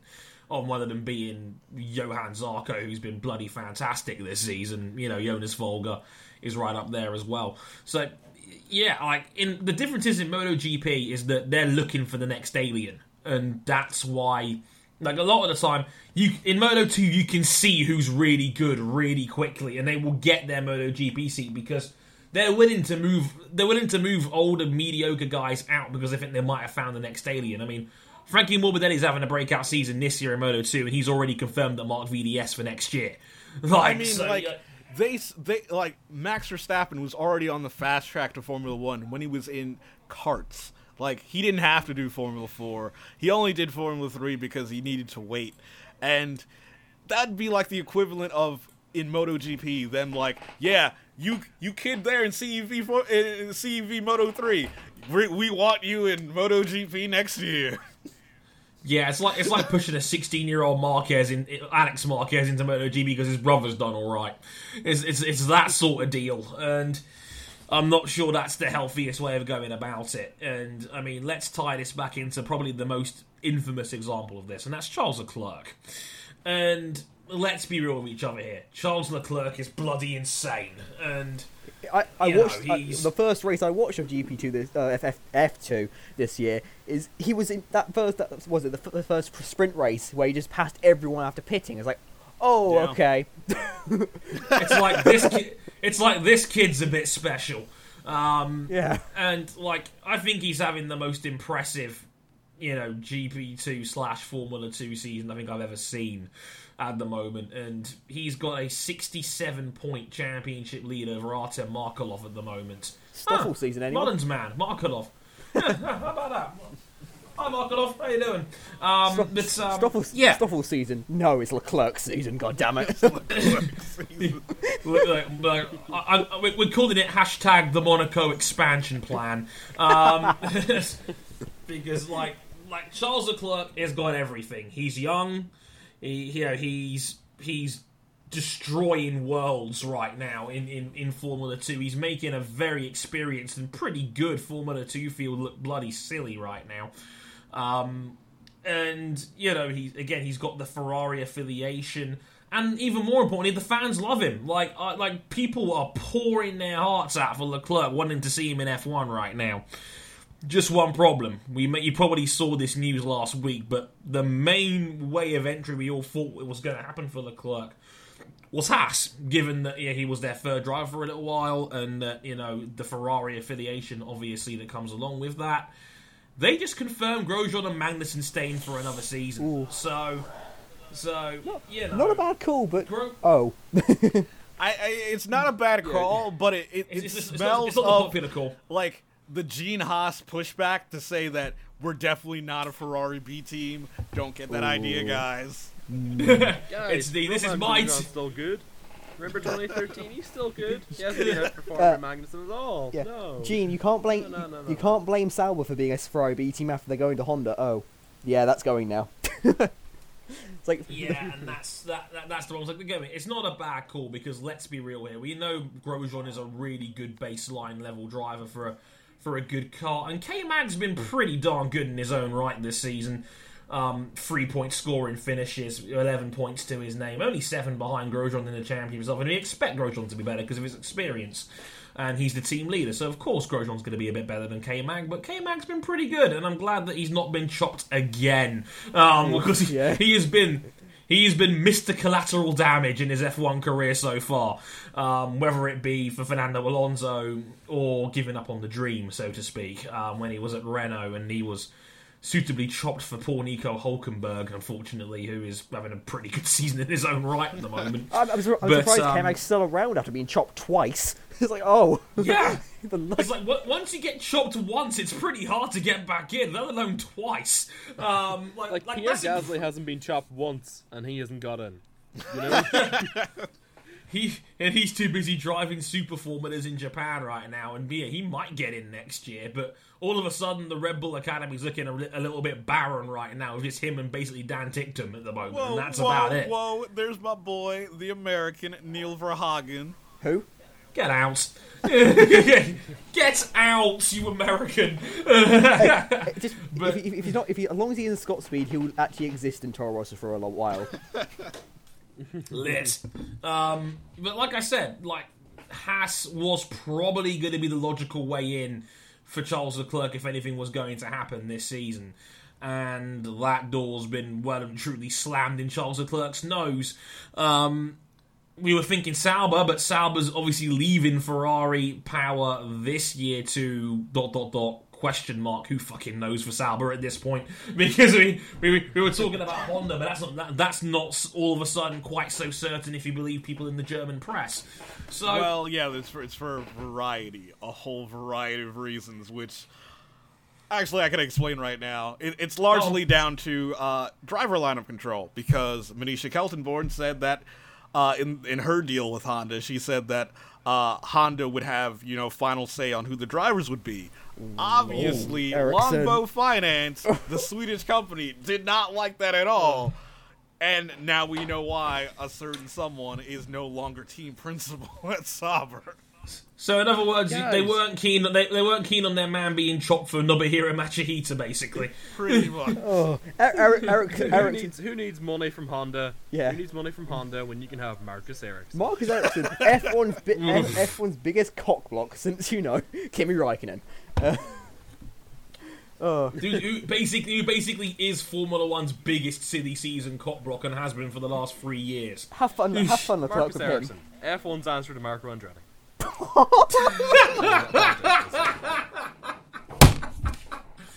Zoe, I am so sorry. but um, I'll not apologize yeah, for this. yeah, like I said, it like guys, like if we're being honest with each other here, let's be real here. Charles isn't going to be in F1 next year, is He, he? he needs divine intervention from Ferrari to kick Raikkonen out, but with Vettel around and he wants to sign a new three-year No, deal. he needs he needs divine intervention that that Ferrari one gets rid of Kimmy, two does not try to get Max Verstappen, three does not slot Antonio Giovinazzi in that seat, and then Um, he could re-sign have a chance. and and, Yeah. and then apparently. because Vettel doesn't Vettel wants to keep Raikkonen, and he, he's not going to sign his new deal unless Raikkonen stays around. For what I've like read, so it's like they oh, and- uh, yeah, 'cause there's it- it- it's- it's worth mentioning- table. Yeah, it's, it's worth uh, mentioning last week that Fer- that Ferrari, well, Brendan Bennett's lagging a little bit on his phone, but I was going to say, like, it mentioned last week that Vettel was basically offered a three-year, one hundred and twenty-two million pound contract by Ferrari, um, which would put him very close to Lewis Hamilton as the most paid driver in Formula One. Oh, It's it's an enormous contract that would basically get Vettel to the end of his thirty-third um, year in terms of real life seasons, basically. basically, Vettel's signing the deal for his apex years for like pretty much that's where he's gonna be the best he'll ever be. Yeah, basically, you're talking about Vettel. If, if he if he plays out all three years, he'd have been at Ferrari longer than Alonso was during his run there, because his run was five years from 2010 to 14. Um, so if Vettel plays out, signs that extension, and does the three years, he'd have done six. Uh, at Ferrari, which again, as you said, this is this would be Vettel's prime season. He's 30 now. This would put him through till the end of the 2020 season. That would be, he'd be 33 at that. And he'd be Um, a free agent for the new he formula. oh Jesus. Oh Jesus! Apparently, like uh, as a caveat on his contract, he wants Raikkonen in the Ferrari seat for two years. Oh. He wants No. in his team for two years. Seb, what are you doing? I know, I know you like your boys, Seb, but no. like, like Sebastian, seriously, I'd rather see you as a free agent than re-sign than force Raikkonen to stay. I'd, I'd, I'd, Yeah, I'd rather Kimi see him Räikkönen fight. jumped the shark three fucking years ago. Yeah. He, he, he's been done since 2014. I know you're, you're telling me he's going to be in there t- till 2019. It's like Like- 40. Say what you will about Raikkonen's great drive at Silverstone, he's currently almost two to one and behind, is behind his teammate in terms of points scored. 177 to 98 right now. Um, it's it's ugly. Um, it's it's a whopping, and Raikkonen will probably cost Ferrari Yeah. the constructors at this rate if this keeps up. How- because How much do, Valtteri Bottas is like 56 points in front of him in the Yeah. championship right now, and, and he's been the biggest scorer in F1 for the last five rounds. how, how, how much does Ferrari value that constructors championship versus how much do they value keeping Vettel on the team to get a drivers? That's what they got to question to themselves. Because if Like, do they do, do do they want to play like Russian roulette with the best of pound for pound value driver in F1, given he's two years younger than Lewis? Mm. I do not want to be the, t- the head boss of Ferrari at the moment. oh, No, it's like, do like, do you dare risk losing Seb? Because hey, I mean- you got to remember, Valtteri Bottas is a free agent at the end of the season too, and they haven't re-signed him yet. Even though Toto said it's a no-brainer, they're going to re-sign him. Though we, we do have to ask the question, like, where would he go? Do you do you really think that Mercedes could assemble that super team of Hamilton and Vettel? Yes. money. You, you think money money just solves all issues? Money and the fact that Mercs is still the proven number one team in the field. You, you don't think that Lewis would disagree to such situation? I don't think he cares. Well, look, like, he'd want you it. know what? I don't. I don't think Lewis cares. I don't think Lewis has ever been the teammate guy. I really don't. I don't. I like. I look at him and I get like, listen. He glossed over Nico Rosberg until Rosberg went and beat him last season. Like he took he, he could- he took on Button, who had just won a championship as a teammate. It's like, oh, okay, this is nothing wrong. and, and beat yeah, and beat him two to one over their three seasons together. So, like Lewis, like he has the best resume of head-to-head matchups as a driver in the modern era of F1. Like he he was better than Fernando Alonso in their year together. He beat Button two to one. He glossed over Heikki Kovalainen. Sorry, Heikki. And you know he's he got the better in Nico Rosberg three to one in their seasons together as well. Lewis doesn't has really never lost a driver matchup in, in over long periods of time. He'll be relishing Sebastian Vettel in the same car as him. Trust So- me, he would live on so- that. Vettel in the same car as him. because yeah, he's because proved that he is the greatest of this generation, for sure. exactly like that would. But trust me, we all saw the handshakes, the hugs, the respect that those two showed for each other at the start of this season. It's been the biggest story of this season. Has been their relationship, and you could tell like Lewis has got a shit ton of respect for Sebastian, and vice versa. But I mean, like- and that's But barring any Bottas related shenanigans, that driver lineup would have a combined eight world championships. Oh, That's terrifying. That's terrible. That would be the greatest. That would be the greatest F1 team probably ever assembled. Yes. Like um, outside, out, like- outside Alain Prost and Senna in their age, like, oh, okay. But no, but but the thing is, like, not even Senna and Prost have that level of accolades. Which, okay, it's a bit inflated by modern day numbers because they're a bit bigger than what they were back then.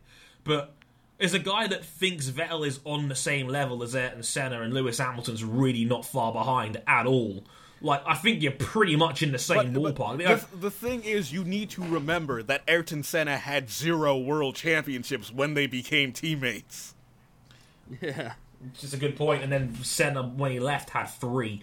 Um, f- for better or Senna worse. could have been Kovalainen, and he wasn't.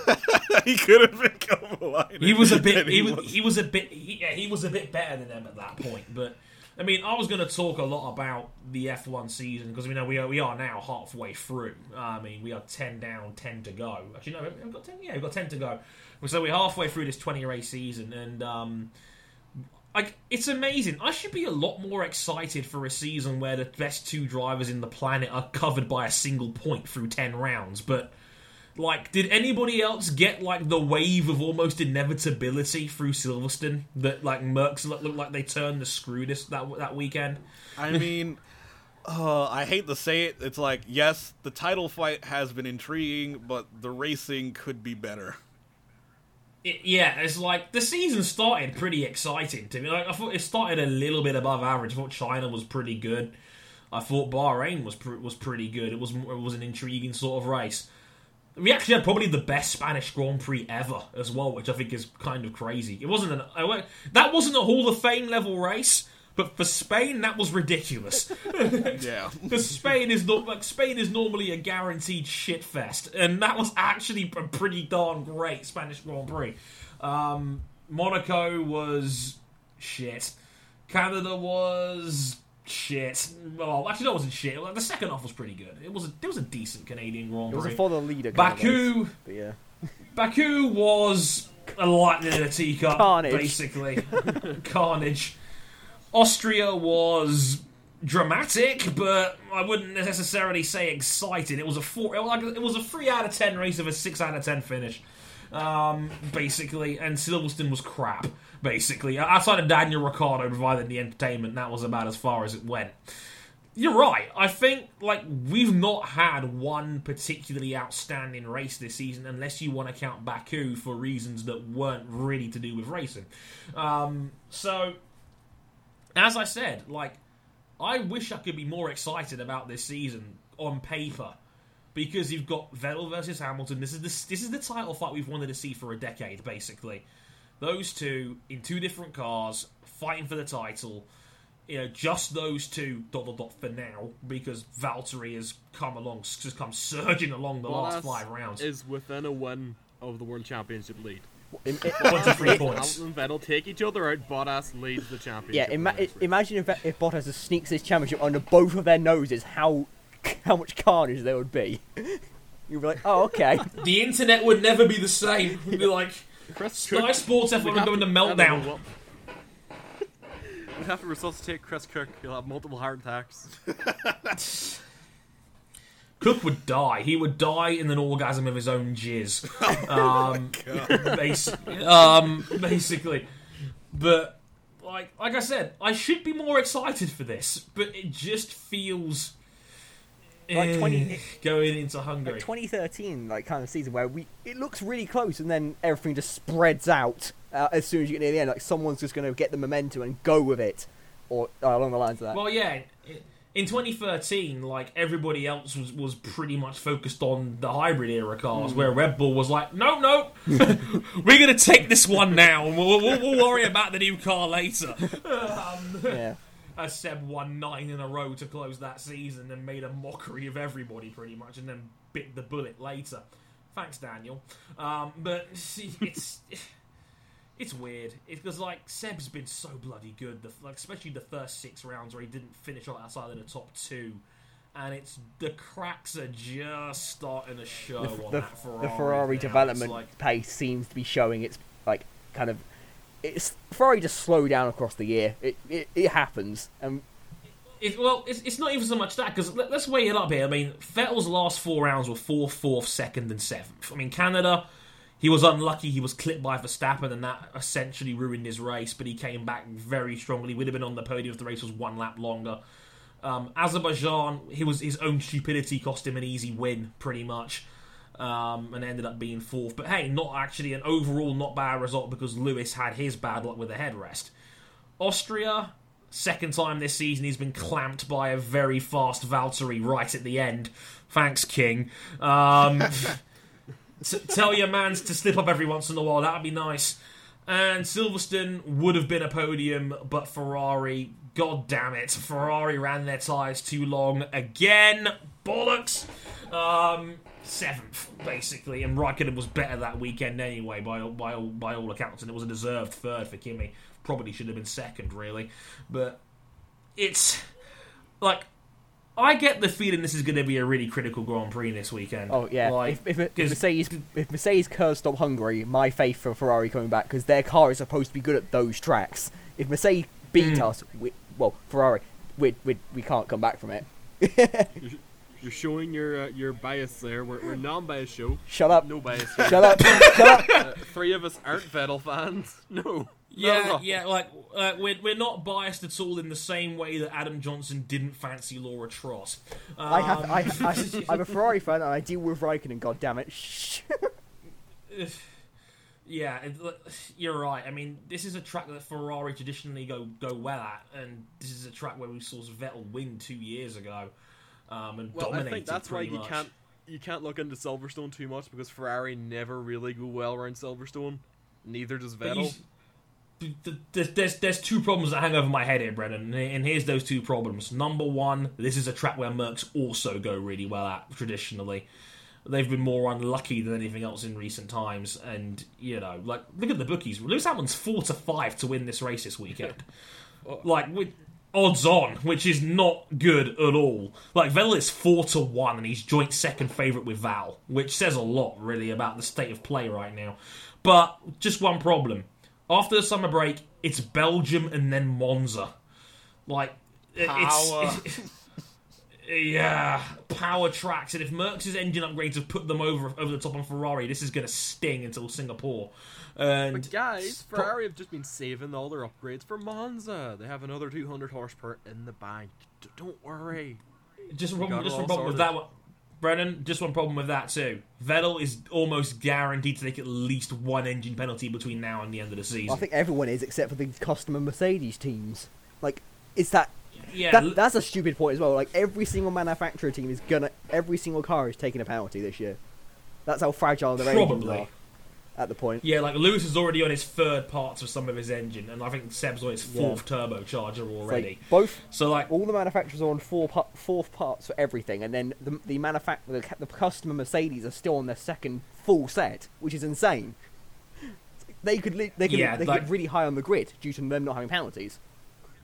Yeah, that Mercs that Mercs engine unit is a beautifully, beautifully reliable thing for the most part. It's, it's it, one will go pop every year. please, please make it, please make it be Lewis. hey, hey, Shades of 2007.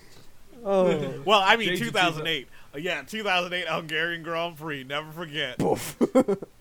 Oh, Felipe. Oh. Oh. Uh, brother Ryan still is scarred by that one. He really is. He never talks about it ever. uh, being the Felipe Massa fan that he is, but you know, like it's it's all sorts of. You know what's funny as well? Like we talked a little bit about Silly Season a minute ago as well. I think we're overlooking one thing about Silly Season that nobody's brought up. What the hell is Daniel Ricciardo going to do? Stay in put. Stay in put. You you really think Ricciardo's going to stick it out? Because there's nothing. you know what? There's nothing bigger. There's nothing that can improve on Red, Red Bull at the moment. That's free and that won't cost a lot of you know time like Renault. It's amazing because it's like, okay, like I think the blessing, I think what's kind of partially ruined the potential of because this was meant to be a mental silly season, like because a lot of guys are out of contract at the end of the year. I think Lewis is, Val is because he was only on a one year deal. I think Verstappen's out of contract at the end of the season. I think Sergio Perez is as well. So there was all sorts of names being thrown about here, and I think Ricciardo's was definitely one of them. And Ricciardo's said himself before that he feels like he's going nowhere right now because he's 28 now.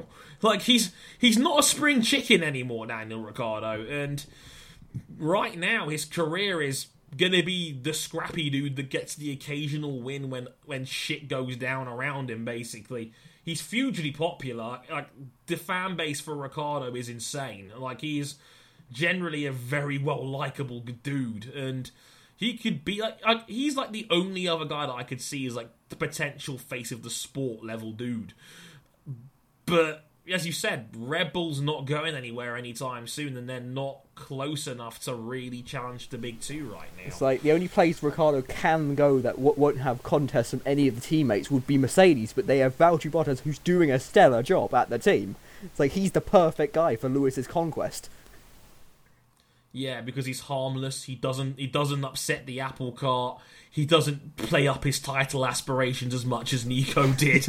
um, like even though Nico, have you, have you seen Nico social? Oh, he's so media? happy. He's like out.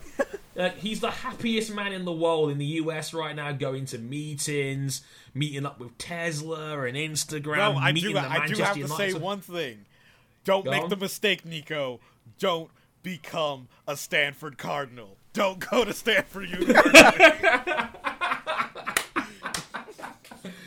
That that that- that's that's the Ryan King college college game mentality kicking in there just a little bit. Um, One God, like Go on then. yeah, I was gonna.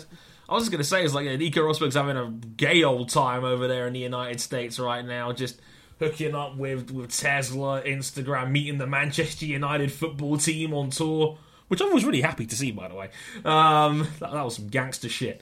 Um, but you look at that, and like Val has been so good for him, and like he's been way better than I thought he was going to be, and like legitimate outside hope of a title as well, which is pretty nuts that he's only 22 points behind his teammate through 10 rounds. Um, and we're talking about Lewis Hamilton that has basically run that team for the last four years. Um, and everybody loves him over there. Like, like Toto loves Val. He's again, he's like he's like the nice guy now. It's really, really I weird mean, how like, Merckx is. part of me is like, of course Toto likes Val. Why would Toto not have a reason to like Val? Oh, yeah. Helps his paychecks bi- be bigger.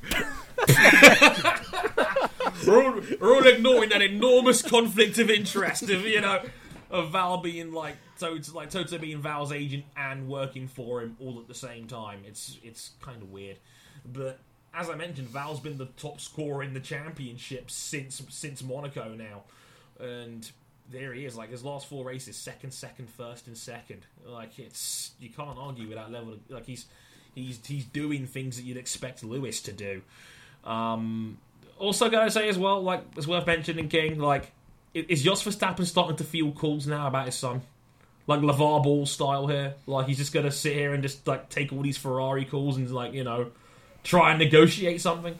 I swear to God, No. Vettel and Verstappen in the same team will not work.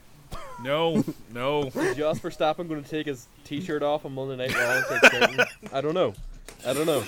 I, I, I don't know. I, I look forward to that, but I don't know.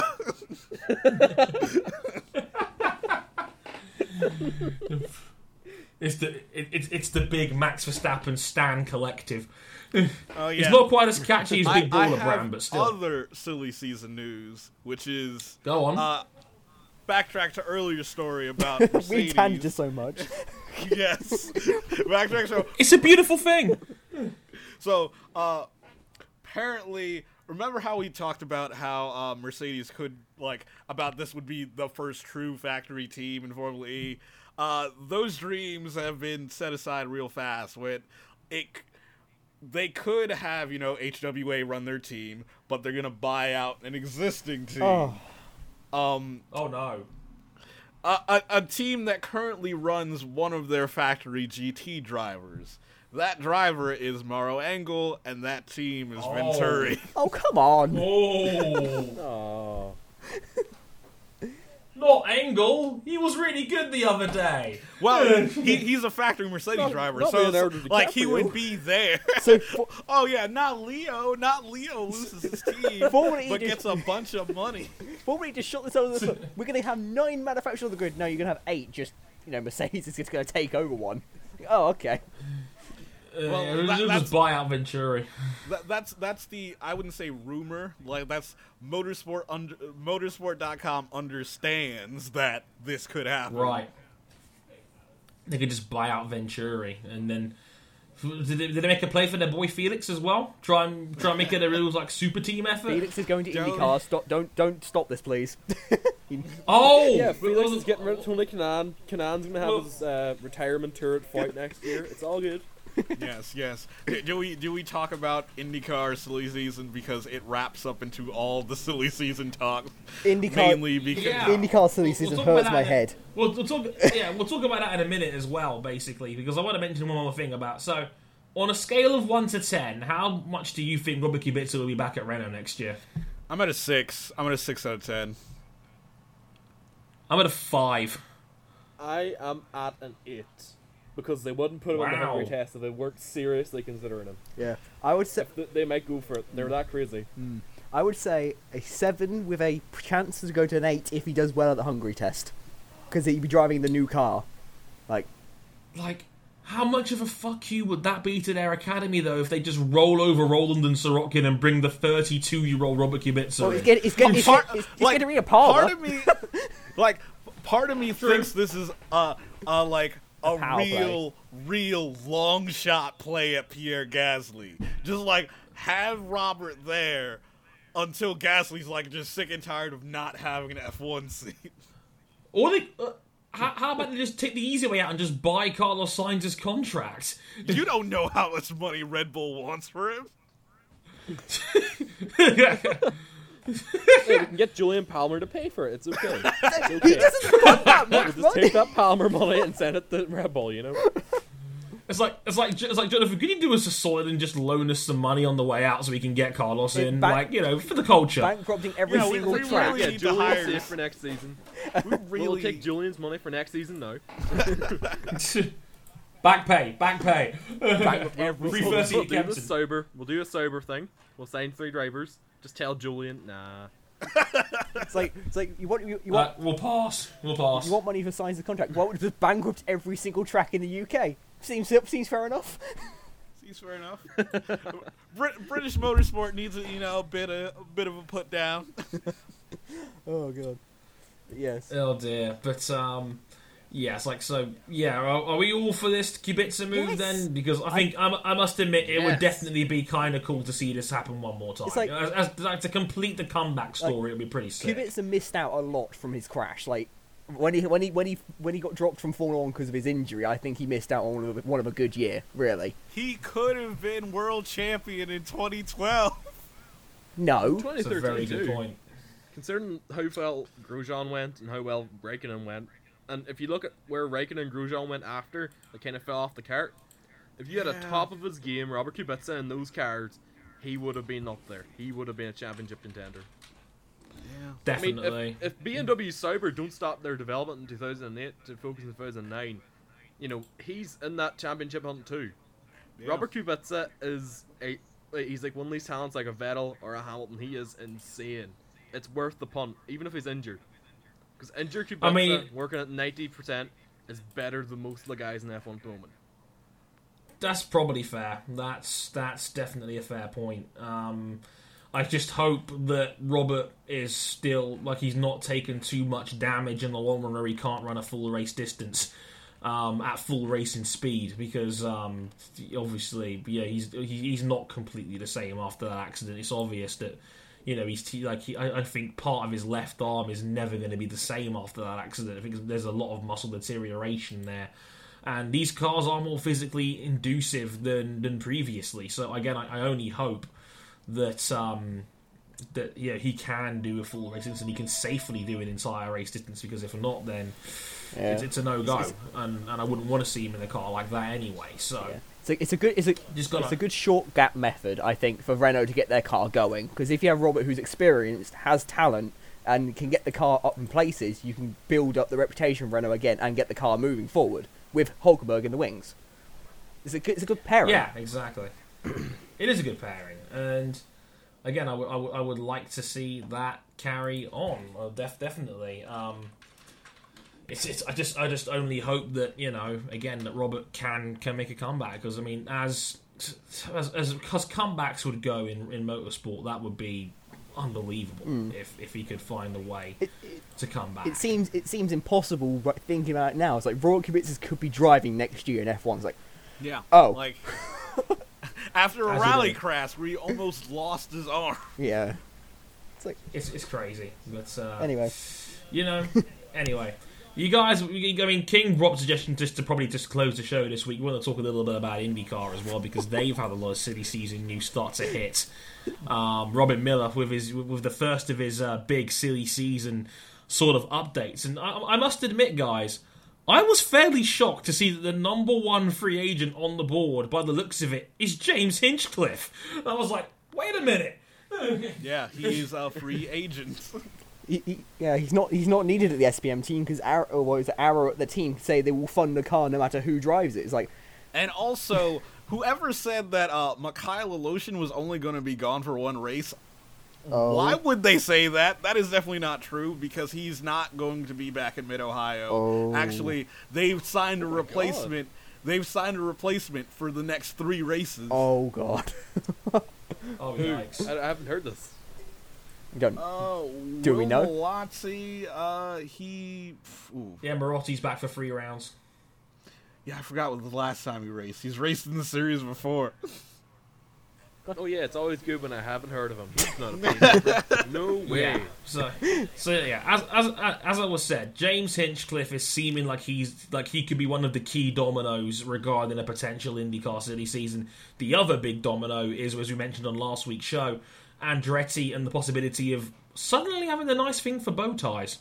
Um, because they're considering a Chevy switch, and according to Robin Miller, um, that would mean the end of Takuma Sato and Andretti for sure, because Takuma is pretty much arm in arm with Honda at this point, and apparently Alex Rossi is very close to the Honda factory as well. Um, so Andretti, if they go to Chevy, could easily lose half their team. Uh, and Most important part. Half the team. It's the half the team that won the last two Indianapolis 500. Yeah, it's weird. It's like no, no, no, no. Marco's sticking around. We're getting rid of the guy that won the 500 this year. Yeah, totally. That makes sense. With, uh, And then you look at the, at the, the form of like Hunter-Reay Oh. the form of Marco Andretti, like undoubtedly the two worst drivers in Andretti right now. Yeah. They've been the two worst performers this season, Definitely.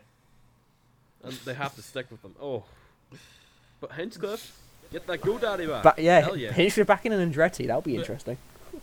Yeah, but I That would don't. be Here's the lovely. thing. Yeah, here's the thing. I don't think James will go back. I, I, I say this because James left Andretti to go to SPM because he wanted to be the big dog in the park. He wouldn't do that if he came back to Andretti now, because for all intents and purposes, that's still Ryan Hunter-Reay's team, at least from my impression. I mean, he's still got the pedigree there, even if he's been kind of out of form for the last two years. And also, uh, Honda loved James Hinchcliffe, so they wouldn't let him go to Chevy for anything. The, Very what. Robin Miller said was basically that James Hinchcliffe is 30, he's in his prime, he carries big sponsor money, and he's a marketer's wet dream because he's probably the most charismatic guy in the series. And he had a big boost in his popularity from being on Dancing with the Stars last year. Um, so Hinchcliffe would be like any team's ideal centerpiece right now. And they're saying maybe even a Chip Ganassi switch could with happen Kanaan. with, with, with Honda. Because That would be what, because because what they're saying is Kanaan is almost definitely out at Chip at the end of the season. So Even not. though I, I'm going to bring up this point by Mike Hull, who's the, the director at Chip Ganassi Racing, and he pretty much said the only thing standing in the way between Felix Rosenqvist and a full time IndyCar seat is funding, him getting sponsorship in North America.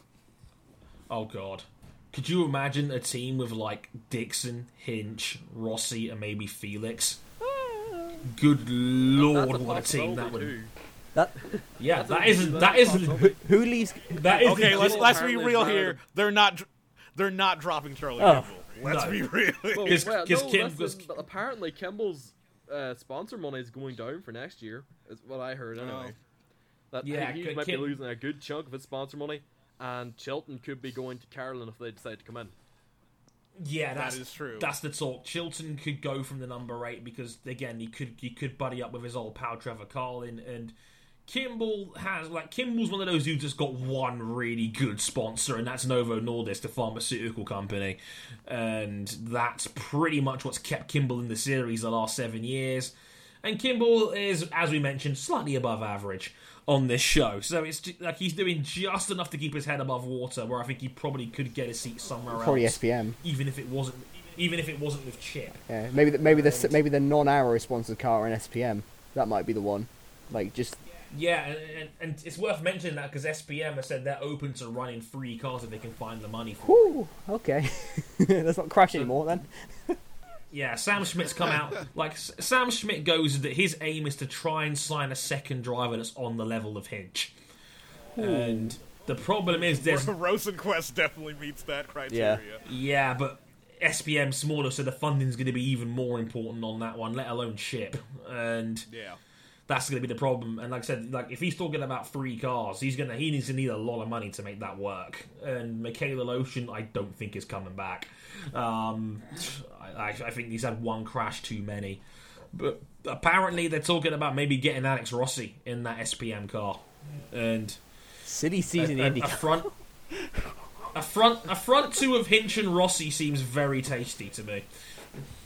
Hinch Rossi, Hi- Hinch that Rossi is- Daily, the ultimate PR. from both sides of the political spectrum, Republican and Hinchtown. Um, um, but like I said, going back to Chip a second, like where would Tony Kanaan end up? Because it again, like by all accounts, it looks like Kanaan is done at Chip Ganassi, but he still wants to race Indy cars. Oh. Is, any, Oh, is, is, I- is I anyone going to gamble on the four? Oh.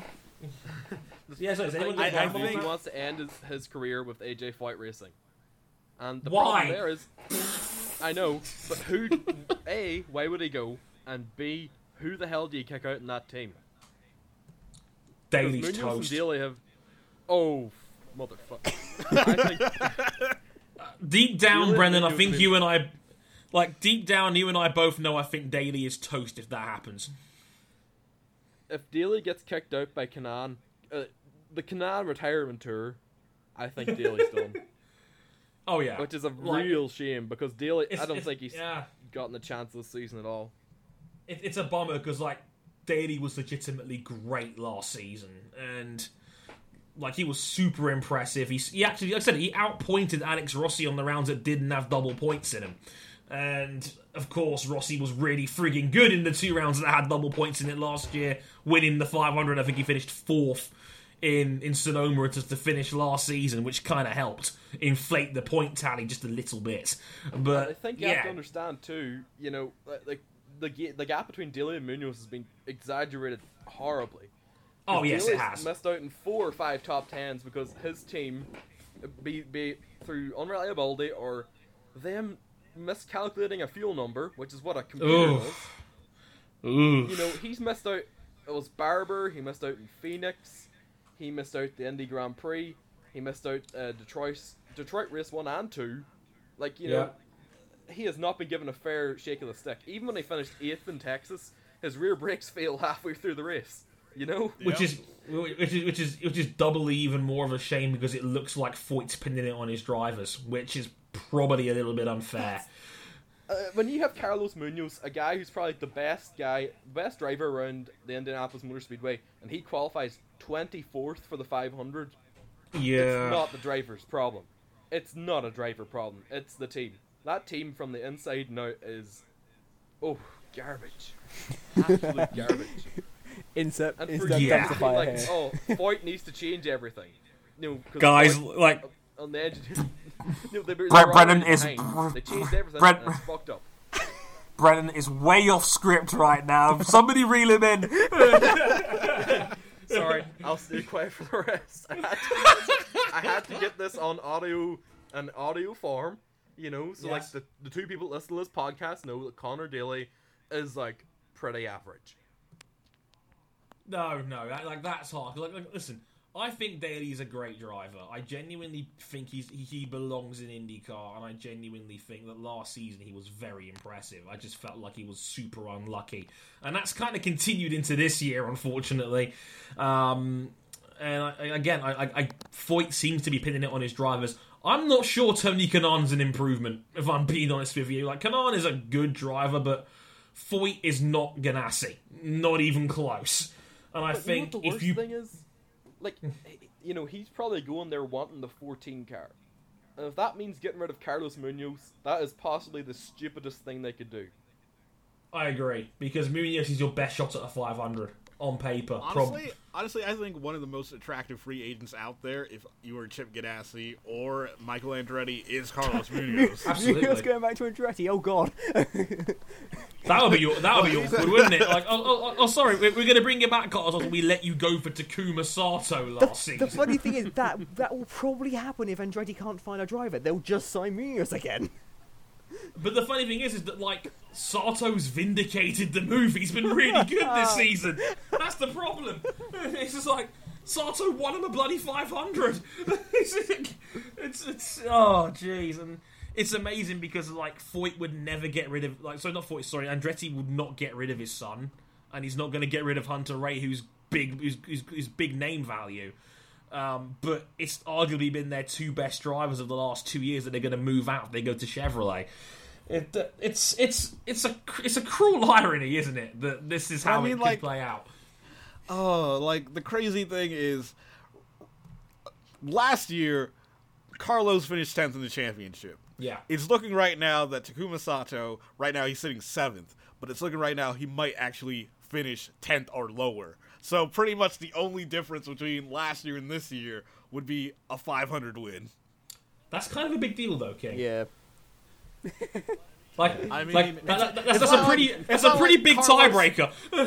I mean, it's not like Carlos has not been close to winning Yes, 500. but there's a difference between winning and not winning. There's a big difference. I'll, I'll, I'll ask Kellyo, he'll tell you. Ask J.R. Hildebrand. yeah. Oh, but that's another thing as well. About like the possibility is like, are they going to give Spencer Pigot the full time ride next year? Oh, that- because They should. Yes. Ed, if you're listening, because Spencer You know who put great. Like Spencer Pigot is getting better year to year, but he needs oval time now. Like he's we we know he's decent on the road courses. Like he needs oval experience if he's ever going to be the complete package. And of course, the problem is that Ed Carpenter still thinks he's Ed Carpenter.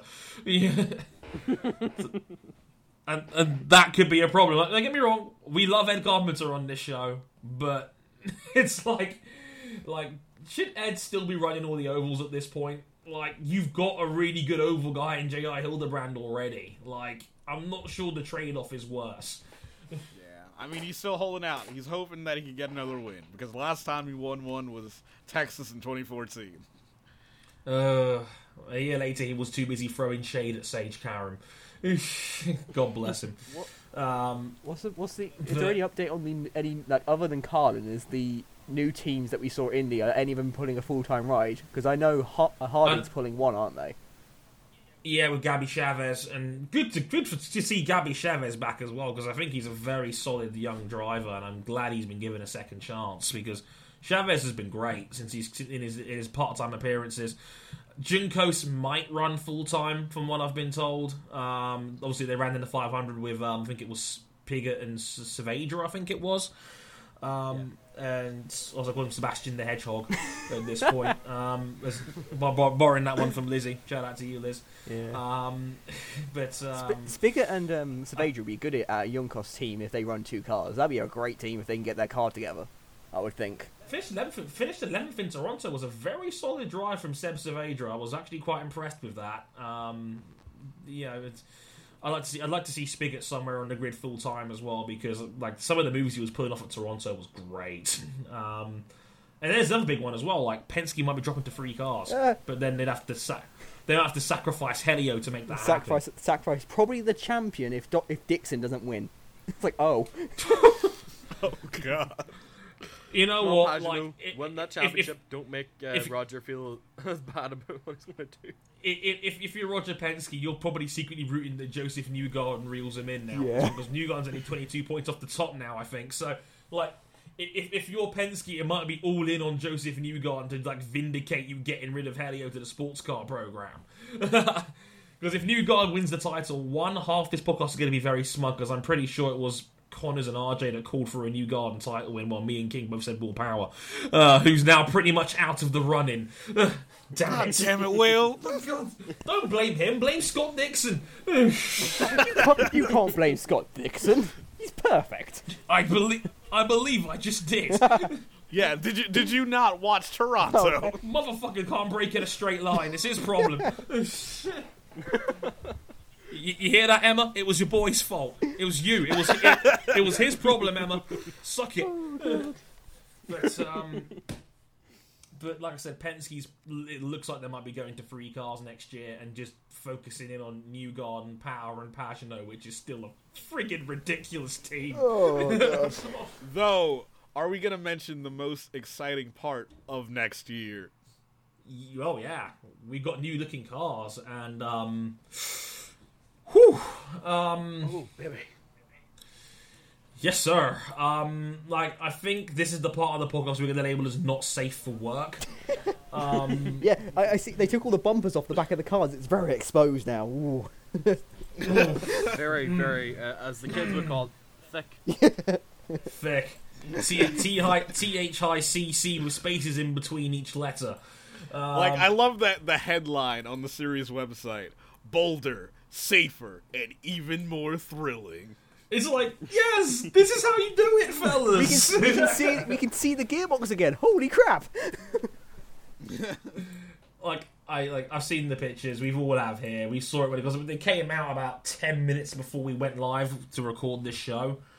They look gorgeous. I think they look fantastic. I, I I I can't wait to see him in action. I think they look fantastic. And- Well, testing for uh, testing at the speedway took place today. Uh, they didn't they're any footage, going though. to test it. They're going to test it at Mid Ohio on August first next week. so yeah, that, that's, that's that's that's the week after the Grand Prix. Then Yes, Yeah. yes, that is that is literally. Uh, I'm pretty sure that's going to be like about four days after this podcast comes out. So yeah, well we'll see. We'll we'll probably see him in action properly in Mid Ohio next week. So we'll talk about that a little bit more on next week's podcast because they'll be running the road course. Um, Yeah. aero for that as well, obviously for, for, for duh because it's on a road course. But um, And then on August 10th, they'll be running the short oval package at Iowa, and then the last test will be street course simulation, uh, September 26th at Are Sebring. they actually bring? Are they actually bringing in a third, a, a third, a third kit for the uh, short ovals now? Are they running roads with just more power? I don't Okay. know. I don't know. Well, from, we'll have to wait and see. But but uh, guys, what do, what do we think of the new cars then? what it, it, it's it's proven that sometimes changing the air, changing the air kit works and looks better, legitimately. Like removing stuff actually it's like- works. you don't need. like Oh. the point, the, like one of the main things that we're doing was reducing the dependency on topside downforce. So pretty much like if there was anything on top of the car that produced downforce that wasn't on the spec DW12, they took it off. You can't have. Ground effects. You can't have this. You can't have this. Nothing exists. No dirty air here, folks. It's all going down the bottom. Mm. Uh, And they also like the drivers had some, you know, suggestions they wanted to change about the car. Like th- they felt that the that too much weight in the car was, you know, leaning towards the back. So they added they they sh- tried to shift as much weight forward as they could in the car. Yeah, well, that makes a lot of sense as well. Again, Yeah, that's, so we'll- we'll get it. We'll be getting a much more agile car. and, and they've got rid. that's going to be fun. And they got rid of the uh, caution caution creator, the rear bumper pods, which is, I, I- which is a, which is a, a thing that's happened after they introduced them last in what was it three years ago for safety, and now they got rid of them. It's like, oh, it's like were they that useless then? Maybe so, maybe so. Um, gosh, though, they, they, they do look good. And I love the fact that in the IndyCar hype promo for them, they were like, yeah, they're bolder, safer, more thrilling, a new look, but also a nod to the past. Because some of the uh, like late 90s, early 2000s cars look quite similar to this as well, and they look great. Um, that was always the teased plan, and um, it looks like they have followed through on that. Yeah. Yeah, they have absolutely followed through on that. And um, I think- Yeah, think- yeah. They, they they made a plan and they set out to do it. They didn't kick the can down the road. Oh, You, you, you, you, you listening, John? You listening? go- going full circle, eh? This is this is this is how you make a racing car look exciting. Um, instead of fucking like ridiculously heavy hybrid engines and Huge tires. uh, you know huge tires and heavy you know heavy cars that look that look slow on TV. Just, just a Yeah. sheer lack of purity in the sport. needs more purity. But um, yeah, we- they look great. Can't wait to see them actually run on, on tracks in the next week or so. Looking forward to that. Looking forward to. Uh, of course, it's going to be a busy weekend of motorsport this weekend. Formula One, Everything's on. obviously at, at, at uh, Hungarian Grand Prix, IndyCar at, at uh, Rahal Land, Mid Ohio. Um, whoa, whoa, whoa! This is Dixieland. although Dixon is the guy around here for sure. So you know, look forward to Dixon putting a firm grip on the championship lead. By the time that's all said and done, most likely Formula E season finale in Montreal, the Buemi versus di Grassi fight going all the way to the wire, as predicted. Going by the fact he was never going to race in New York, but hey, who's counting, right? Title fight, title fight. Whoa, whoa, whoa! They hoped. Bobby hoped. He tried. He tried his darndest. He tried his darndest, but sadly no dice from the Toyota factory team. But uh, all of that will be on next week's show.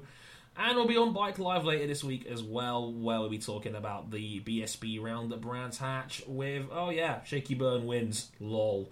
Um, yeah, taking a very straightforward double at Brands Hatch ahead of Josh Brooks, who had a very up and down weekend, mostly down in race two, but more on that um, on this week's Bike Live, and that'll be out probably on Saturday, so stay, so stay, stay tuned to that um, as well. Quick roll call before we go off the air. Of course, you can follow us on our user places, YouTube and Facebook.com forward slash Motorsport 101. Uh, on Twitter at motorsport underscore 101. Also, if you want to follow us personally on Twitter, that's at Harrison101HD, at Ryan Eric King, at Danny Brennan72, and at Nor the Dragon. Um, this was a great show. Really, really enjoyed it. I, I, I enjoyed this whole pretty much structureless show um, format. Like, if you, if you, if you guys liked it, please let me know. Like, send me your feedback. You know, um, shoot me an email. Uh, at dre at motorsport101.com or you can find me on various social media outlets these. Who, who sends emails in 2017? Um, but before we go, just a heads up something big could be coming on next week's show. I'm going to keep it on the wraps just for now just in the hope that you know I want to get everything set in stone first. I don't want to jump the gun and say we we've we've done this and this and it you know it doesn't fall through. But uh, stay tuned um, this weekend. If uh, if it all goes to plan, you'll know by the weekend what is happening. But uh, safe to say it's pretty it's, it's a pretty landmark moment for us. It's not episode 100, amazingly. Like that's a, it's not a, yeah, we're not going from 96 straight to 100. we're, we're, we're not jumping episodes just yet. Like give it another month before we get to episode 100 on that one. But uh, yeah, st- stay tuned for that. And of course, just before we go, if you want to catch us out on Patreon as well, we're on patreon.com forward slash motorsport101. If you want to back us financially, like I said, $5 back ins equals early access for both this show and Bike Live. Probably really gonna want early access for next week, though. Oh, oh god, yeah. You'll you'll you'll probably figure out why soon enough. Just uh, stay tuned on that. I can't wait. It, again, just cross your fingers because it, it's not quite set in stone just yet, but we'll see. Tension, Um, tension. I'll give you a hint. I'll give you a hint. They may have been mentioned on this show. Mm. But uh, until until next time. I've been Andre Harrison, they've been Ryan King, Connor Pearson, and Danny Brennan. And until next time, thank you very much for listening, and we'll catch you guys next time. Sayonara. Bye.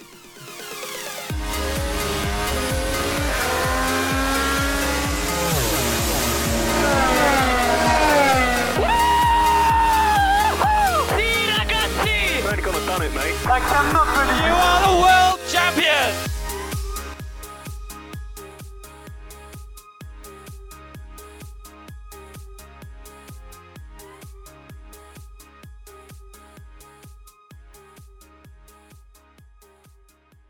Like next year, new car, same name, might be a world championship, but still, Sergio Canamasas is not winning a goddamn thing. Damn it, we're not gonna have uh, King's Spanish citizenship. I still have that tweet saved, by the way, just in case something happens. Just You know. in case. Just in case, you know.